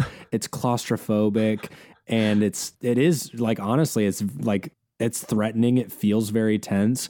Um I will say though, double agents in Star Wars, I mean, come on. That's so good. That's Yeah. so good. It's the best. I mean, it's not often that we get that. Uh, the only other one that I can think of is uh, Fulcrum in Rebels. Yeah. Uh, that that being the only other double agent that comes to mind. Commander honestly. Sideburns, you mean? Yeah, exactly. uh, there will never be a better ginger sideburn guy. Um, yeah. Or mutton chops. I don't know. Are they mutton chops or are they sideburns? Well, we did have that uh, sergeant from earlier uh, in this season. Uh, Oh the- yeah, I guess that's that. Yeah. Technically, yeah. Played by the, the the Batman guy. Uh, I don't remember what the the constable, whatever his name was, but he had some he had some killer sideburns for sure. Yes. Um anyways, uh yeah, really really good stuff that kind of comes out of nowhere um but still fits in and when we see Luthen, it's like visually very intimidating. I thought that this whole time, I thought the whole scene that he- that this guy was going to get shot uh and that his kid was going to be dadless. Um because I as thought you this said his, I thought you were going to say that his kid shot him. No, no. I was like, I wasn't thinking that at all. That would have been crazy. twists left and right. Um, no, I, I I think in this scene, like Luthen is sort of showing his hand in a way of like, like I said, sort of answering that question of like, this dude's motives are not awesome. Like you said, he's like 50 men are going to die if Yeah. they do this. And Luthen straight up like text back the shrug emoji. and Yeah. he's just like, oh, well, you know. yeah. Um, Well, he kind of sees them as like, you know, like pawns in a chess game. Is like, is Yeah, it the queen? Is it my knight? Is it my rook? I don't care. It's a pawn. You know, like that's what they're. It's collateral damage. It's you know, it's literal cannon fodder. It's yeah, Yeah, which is interesting because they're not his men to kill off, you know. yeah, Um, but he's willing to he's willing to keep that information from them if it means you know playing the long game. And so we've seen this before of him sort of tying off loose ends with being okay with letting Cassian die or even having him killed. But this in and of itself is closer to that Saw Gerrera line of I'm okay with letting these men die if it's for the sake of this. And I, I do think it's interesting that we don't get more Saw in this episode, especially because he is in the recap. So I was like, oh, pff, I've seen enough CW shows to know that a recap with a character we haven't seen Yeah. means that that character is coming straight back in this episode. That's Uh, why you were so tense. You were just clenching for Saw Yeah, I was like, "Where's he at? Where's he at? He's gonna drop down from the, the from the ceiling of the elevator and just absolutely murder this guy." But no, um, it's almost scarier how how we leave this scene that he tells him like, "Yeah, good luck with that, pal. You're not getting out," and then he just lets him go. yeah, And the whole time, uh, the whole time, Supervisor Jung's like approach to this is he's like, Do you understand how this feels knowing that there's not only a target on my back, but also that I'm being watched all the time? This sucks and I hate it. Yeah. Please let me leave. And Luthen's like, Sorry, man, just a little bit longer. Yeah. See ya yeah, it's scary. It's I think that this is finally the uh the truest side of Luthen. And it's interesting because he's like, look at you leading a double life. It must be so hard, Supervisor Jung. You must be you must be so exhausted. Meanwhile, he like takes off his wig, going to this meeting and changing to all black robes. yeah, and that's the thing. This is like this is Luthen's truest self. And Yeah. it's scary. It is. Yeah, and I, I think it really is this sort of thematic yin to the yang of the Mon Mothma scene is that Luthen is now at this point to where he has completely abandoned anything that would resemble some sort of moral code in order to achieve this goal. This guy isn't, you know, some you know, corrupt officer that Luthen can kind of contort his mind and say, "Oh, it was okay. He he died. You know, he's a bad guy. It's okay." No, this is a guy that's like, "I want to be a dad. I want to be there for my child, and I can't keep doing this." And Luthen's like, "No, that's that's fine. No, you're still going to be on my payroll." And you know, the I guess the conventional wisdom would say that like, let's say that this guy quits the ISB anyway. You know, like he doesn't listen to Luthen and he does leave we would probably think that Luthen would threaten him with like, you know, the same thing that he was going to do to Cassian is like, you are a threat. You are, uh, you know, this, this open-ended sort of uh, loose end that I have to tie off now. So either one, he's going to kill him or two, he's going to inform the empire by some way that this guy was an informant, you know? So yeah, it's, it's really dark. Uh, it's really, really dark, but the jung asks him in return what Luthen has sacrificed, uh, to which Luthen gives this this whole monologue. So let me ask you: I've got the monologue pasted here in my notes. Mm-hmm. Uh, do you want me to read this and we can go line by line, or do you just want to talk about maybe some some uh, highlights for you or key moments? Is there anything here? Like I can read the whole thing. I'm fine with doing it. So what do you? What I, would you like to do? Well, because I can tell that you want to read the whole thing, and also because I would like to hear the whole thing, I say let's read the whole thing. Yeah. We can talk about it as a whole um, because there are a couple standouts, but um, let's let's just go through it and get general thoughts you know? Yeah i will i will not be uh, reading this with any great gravitas or cadence. Uh, I, I can't possibly deliver this as as, as exceptionally as uh, skarsgård did here. Uh, but uh, luthen replies uh, he says what have i sacrificed? Calm uh, kindness, kinship, love. I've given up all chance at inner peace. I've made my mind a sunless space. I share my dreams with ghosts.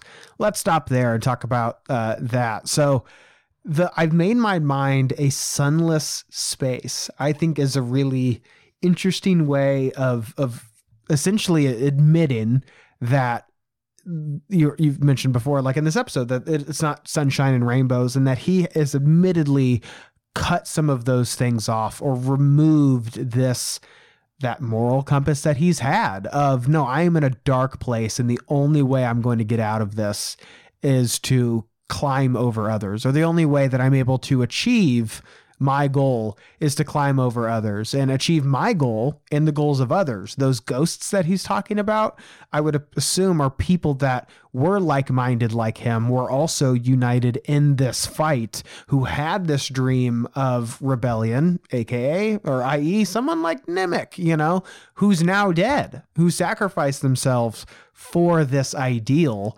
Uh, meaning, you know, that's who he shares his dreams with, those ghosts. Yeah, there's there's a lot there. I, that line especially was I was like, whoa, like. if I'm if I'm thinking of this as like this is just off the top of this guy's dome, you know, where he's like he hasn't rehearsed this. This isn't a show, obviously. Where he's like, this is how I feel. Yeah. Um, I I'm so intrigued at the idea that somebody wanted to make a story of the beginning of rebellion and in all honesty, it doesn't begin with hope. It begins with like the darkest choices and yeah. it begins with the fear of failure. And that's a weird revelation and I'm I I'm so curious to find out where it sort of has that turn when we eventually see Leia be the figurehead and be the embodiment of hope but for now things are bad and you know and they they're not going to get better um, but that's sort of the way it has to be. They're only going to get worse before they get better. It's really, really scary, you know? Yeah, I, I think there is a bit of hope to this that we'll get to towards the end of it. Um, but as of right now, I think his lack of hope or the like the lack of hope that you're picking up on is his ability to see any other avenues or any other choices Right. rather than these dark choices that he has. And I think that he knows that it's building to something because he says, I wake up every day to an equation I wrote 15 years ago from which there's only one conclusion I'm damned for what I do. My anger, my ego, my unwillingness to yield, my eagerness to fight, they've set me on a path from which there is no escape. Uh, I yearn to be a savior against injustice without contemplating the cost, and by the time I looked down, there was no longer any ground beneath my feet. So, yeah, like that right there, not only uh, is Luthen Rael's character, like that, like if you had to describe him on the back of his Black Series box, you know, like that's literally it. But also, it's kind of the main question of what this series is going to be dealing with is that you know, all of these characters are unwilling to yield to this oppression in some form, and they are all eager to fight, and they're all set on this path. And it's the choices that they're going to make along the way uh, and being these saviors against injustice is that it's going to come at a cost. And what are you going to do when it comes time to pay? Are you going to sacrifice some of your morals and your your ideals? Or are you like Luthen here uh, here going to go down this path? And then by the time you stop and look around you don't even recognize who you are anymore. Yeah. There's, again, trying to connect something like this to what we see in a real world context is I don't think that this is. I don't think that this is an idea of you know losing sight of what you're fighting for. I don't think that's it at all. Um, I think that there that the the hope is clearly you know the hope for things to be better is is not what's gone um, because he's devoted himself fully to this thing to the point that it's just you know fighting until the fight is over. And you know what do we what do we lose along the way? I think that's the that's the question that is now brought up for everyone uh, in this fight. Sort of the the question of like the first half of this of this show was you know everyone has their own version of rebellion. What's yours? And i think at this at this point we're leaning more into the you know by the time we get to the end of this what do you have left and here for Luthen it's not a lot i'll i'll say that much Yeah. he's obviously still got fight in him but once he's on the other side he's not going to have a lot left of himself you know it's, Yeah. it's interesting Well, I think you had mentioned of like this question of like you didn't think that he's lost sight of what he's fighting for, and I agree, but I also disagree. Like I agree that his the idea of what he's fighting for being I'm I'm opposing the empire. I'm opposing tyranny. Like that's still at the forefront of his mind. yeah But in like in, in that pursuit of that, he, you know, if, if he's fighting for this so-called uh, well, we can talk about it. So he says, "What is my sacrifice? I'm condemned to use the tools of my enemy defeat uh, to defeat them. I burn my decency for someone else's future. I burn my life to make a sunrise that I know I'll never see. No, the ego that started this fight will never have a mirror or an audience or the light of gratitude. So what do I sacrifice? Everything. So like what I was saying is I don't think that he's lost this sense of like what he's fighting for as far as the goal. The goal still is this sunrise that he knows that he'll never see, but he's also removing the ability for others to see that sunrise. Like this team of 50 that he's just like throwing to the chopping block to get killed, Cassian that he saw as a liability that he's also just willing to get killed, he's also removing their ability to see the sunrise too. And so in a sense, he is losing sight of what he's fighting for because he's fighting for freedom for the galaxy, but he's also just willingly and openly killing other people in the galaxy, people that he at one time would consider allies. hmm There's there's almost a a question of like without that, let's say remove that point of it where you know you keep a little bit of a little bit of the decency and you don't throw other people under the bus, right? For the for the sake of of you know you are going to be useful to the rebellion and then that's it. I think that this is the most like humble form of of rebellion in the sense that he is so like he's so close to the to the ideal sense of rebellion that he's like overshot the line and is now on the opposite side of the coin of you're right this is everything that he has sacrificed in the sense of he'll never like he says the ego that started this fight will never have a mirror or an audience or the light of gratitude. Yeah. He's not doing this for the gratitude. He's not doing it for, you know, the self-preservation or the glorification like someone that we see Cassian sort of start out as is he'll do it for the money or Yeah. for, you know, for the self-preservation or whatever. Right. So he Luthen is like overshot the purest form of rebellion for doing something and sacrificing everything for no gratitude and no recognition. He's overshot it by a mile and has gone to the point of caring so little about how he comes out on the end that he's thrown away his morals, which is interesting because it makes you think, well, okay, how close can you get to that line before you've crossed it entirely and now you're like he says using the you know the tools of the enemy to defeat them the you know the the the disregard for life and the willingness to to cross that line.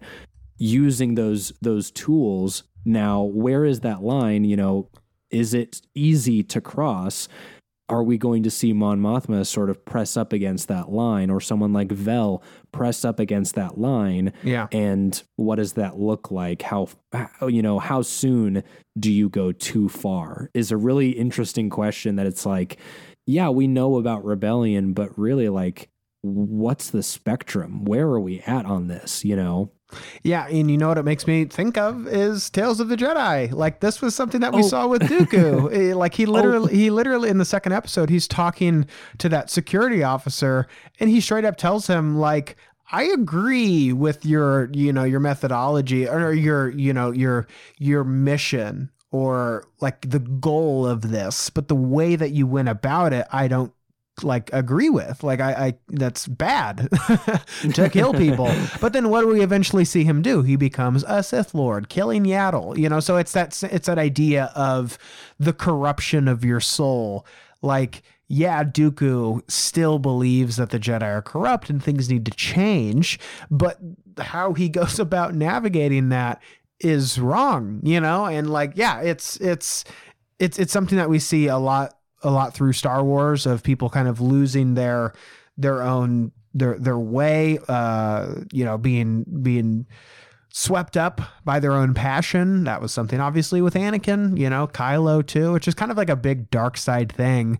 Uh and Luthen yeah at this point he's so fascinated. like he's not doing this in an evil or a malicious way. Like he knows what he's doing is wrong and bad and and harmful but he sees it as a necessary conclusion to get to where he wants to be like it's it's it's it's complex in a way that is not necessarily missing from Star Wars. I think Star Wars has really complex characters, but it's a level of grayness and nuance that I just find like really mature and really adult. Like a character like Luthen Rael, this idea of like mature storytelling in Star Wars, my mind goes to someone like him rather than, oh, I want to see Anakin just slaughter a bunch of, you know, children.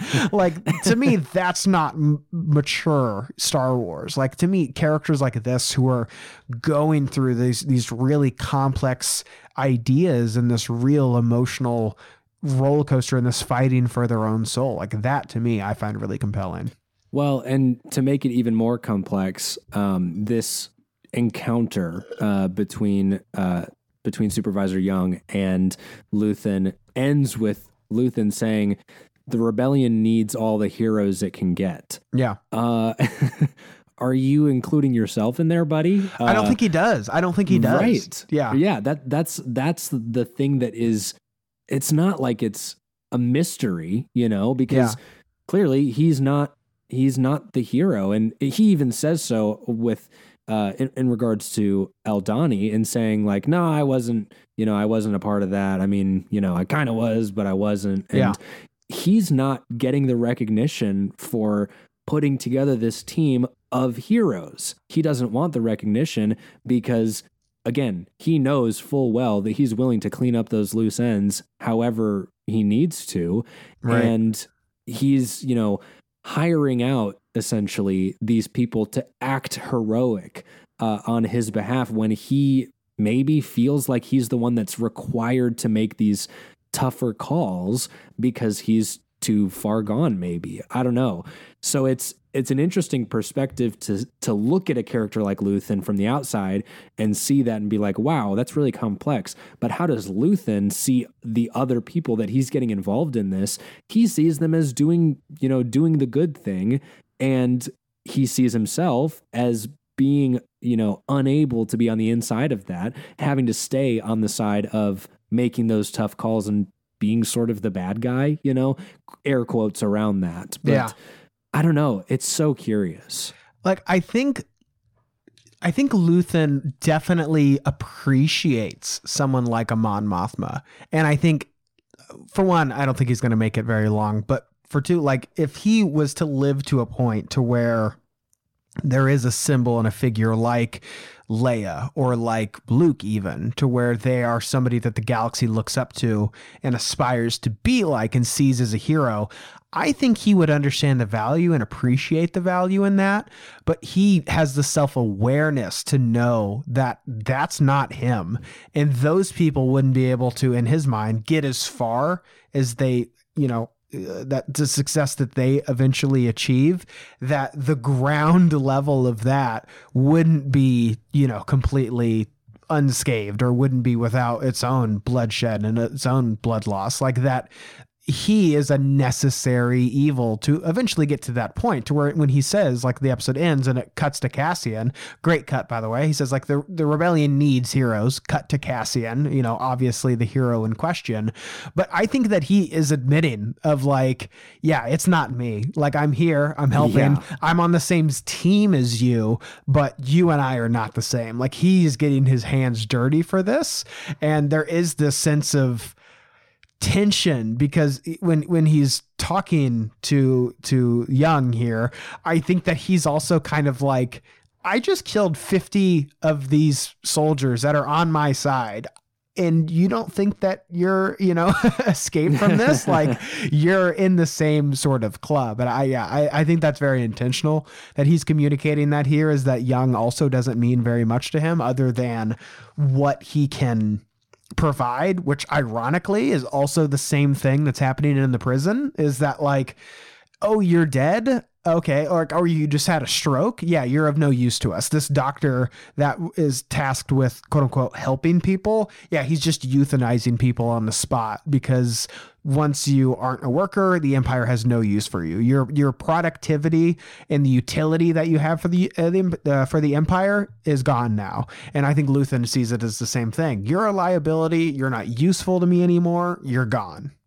Yeah, it's just oh, I I I'm curious to know. I I do agree with you. I don't think that Luthen's going to be sticking around for a Oh, while. No, he's done.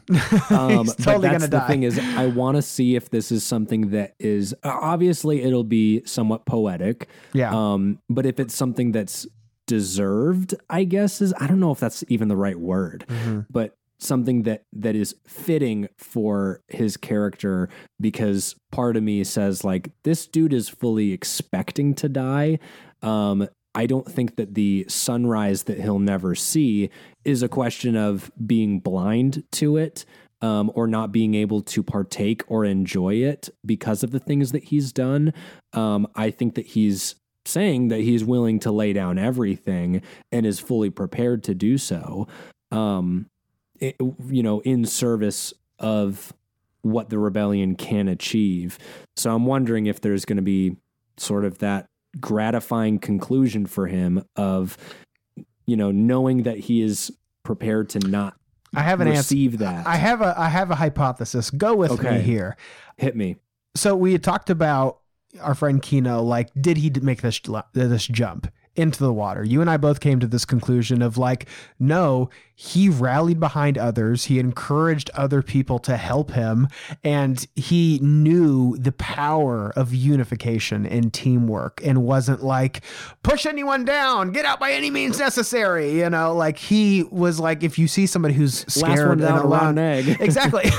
he was like, no, help each other, help pick each other up. What would Luthen do? He would like, it would be Black Friday, like you had talked about. He would be knocking fools over to get that Yeah. flat screen TV, which I think would eventually get him to that point to where if he made that jump into the water, made that sacrifice, Kino too knows that he isn't going to be able to see this so-called sunrise. Uh, you know, Luthen thinks that he will eventually die because of his cause, as he had mentioned earlier in the season, like laying it all down for something real. I think Kino understands that once he gets to this point, that his ability to escape this is not as important as the people next to him. But that so called sunrise, that liberation is still worth the pursuit. It's not a selfish thing, it's a selfless thing. But I think Luthen is doing the opposite to where he's climbing over everybody. He sees everybody as a liability and, and completely collateral damage for this overall cause, which is going to lead him to the point to where he jumps into this water, doesn't know how to swim, and nobody's going to help him because he's alone. Like he doesn't have any allies. He's burned all of those bridges. So I think what we're eventually going to see is that Luthen's going to get to a spot to where maybe he needs help or at minimum like could have help but you know rejected that's even you know the slight slightest bit of help because of a, it's a liability and it's a danger or whatever. And because of that it's yeah probably going to get him killed. And he will, in fact, be the rotten egg at the end of the day. And that's that on that. and that is that on that well that about does it for episode 10 do you have any final thoughts or anything that you're looking forward to in the final two episodes of this series uh, or the season uh, season one is coming to a close noah it's very sad Uh, only thing I want is uh, more Syril. We missed him this episode. I know. It was slipped right by. So uh, let's Yeah. get back to that. I'm we'll, interested. we'll be definitely getting some more Syril I want to see some, what's in his box.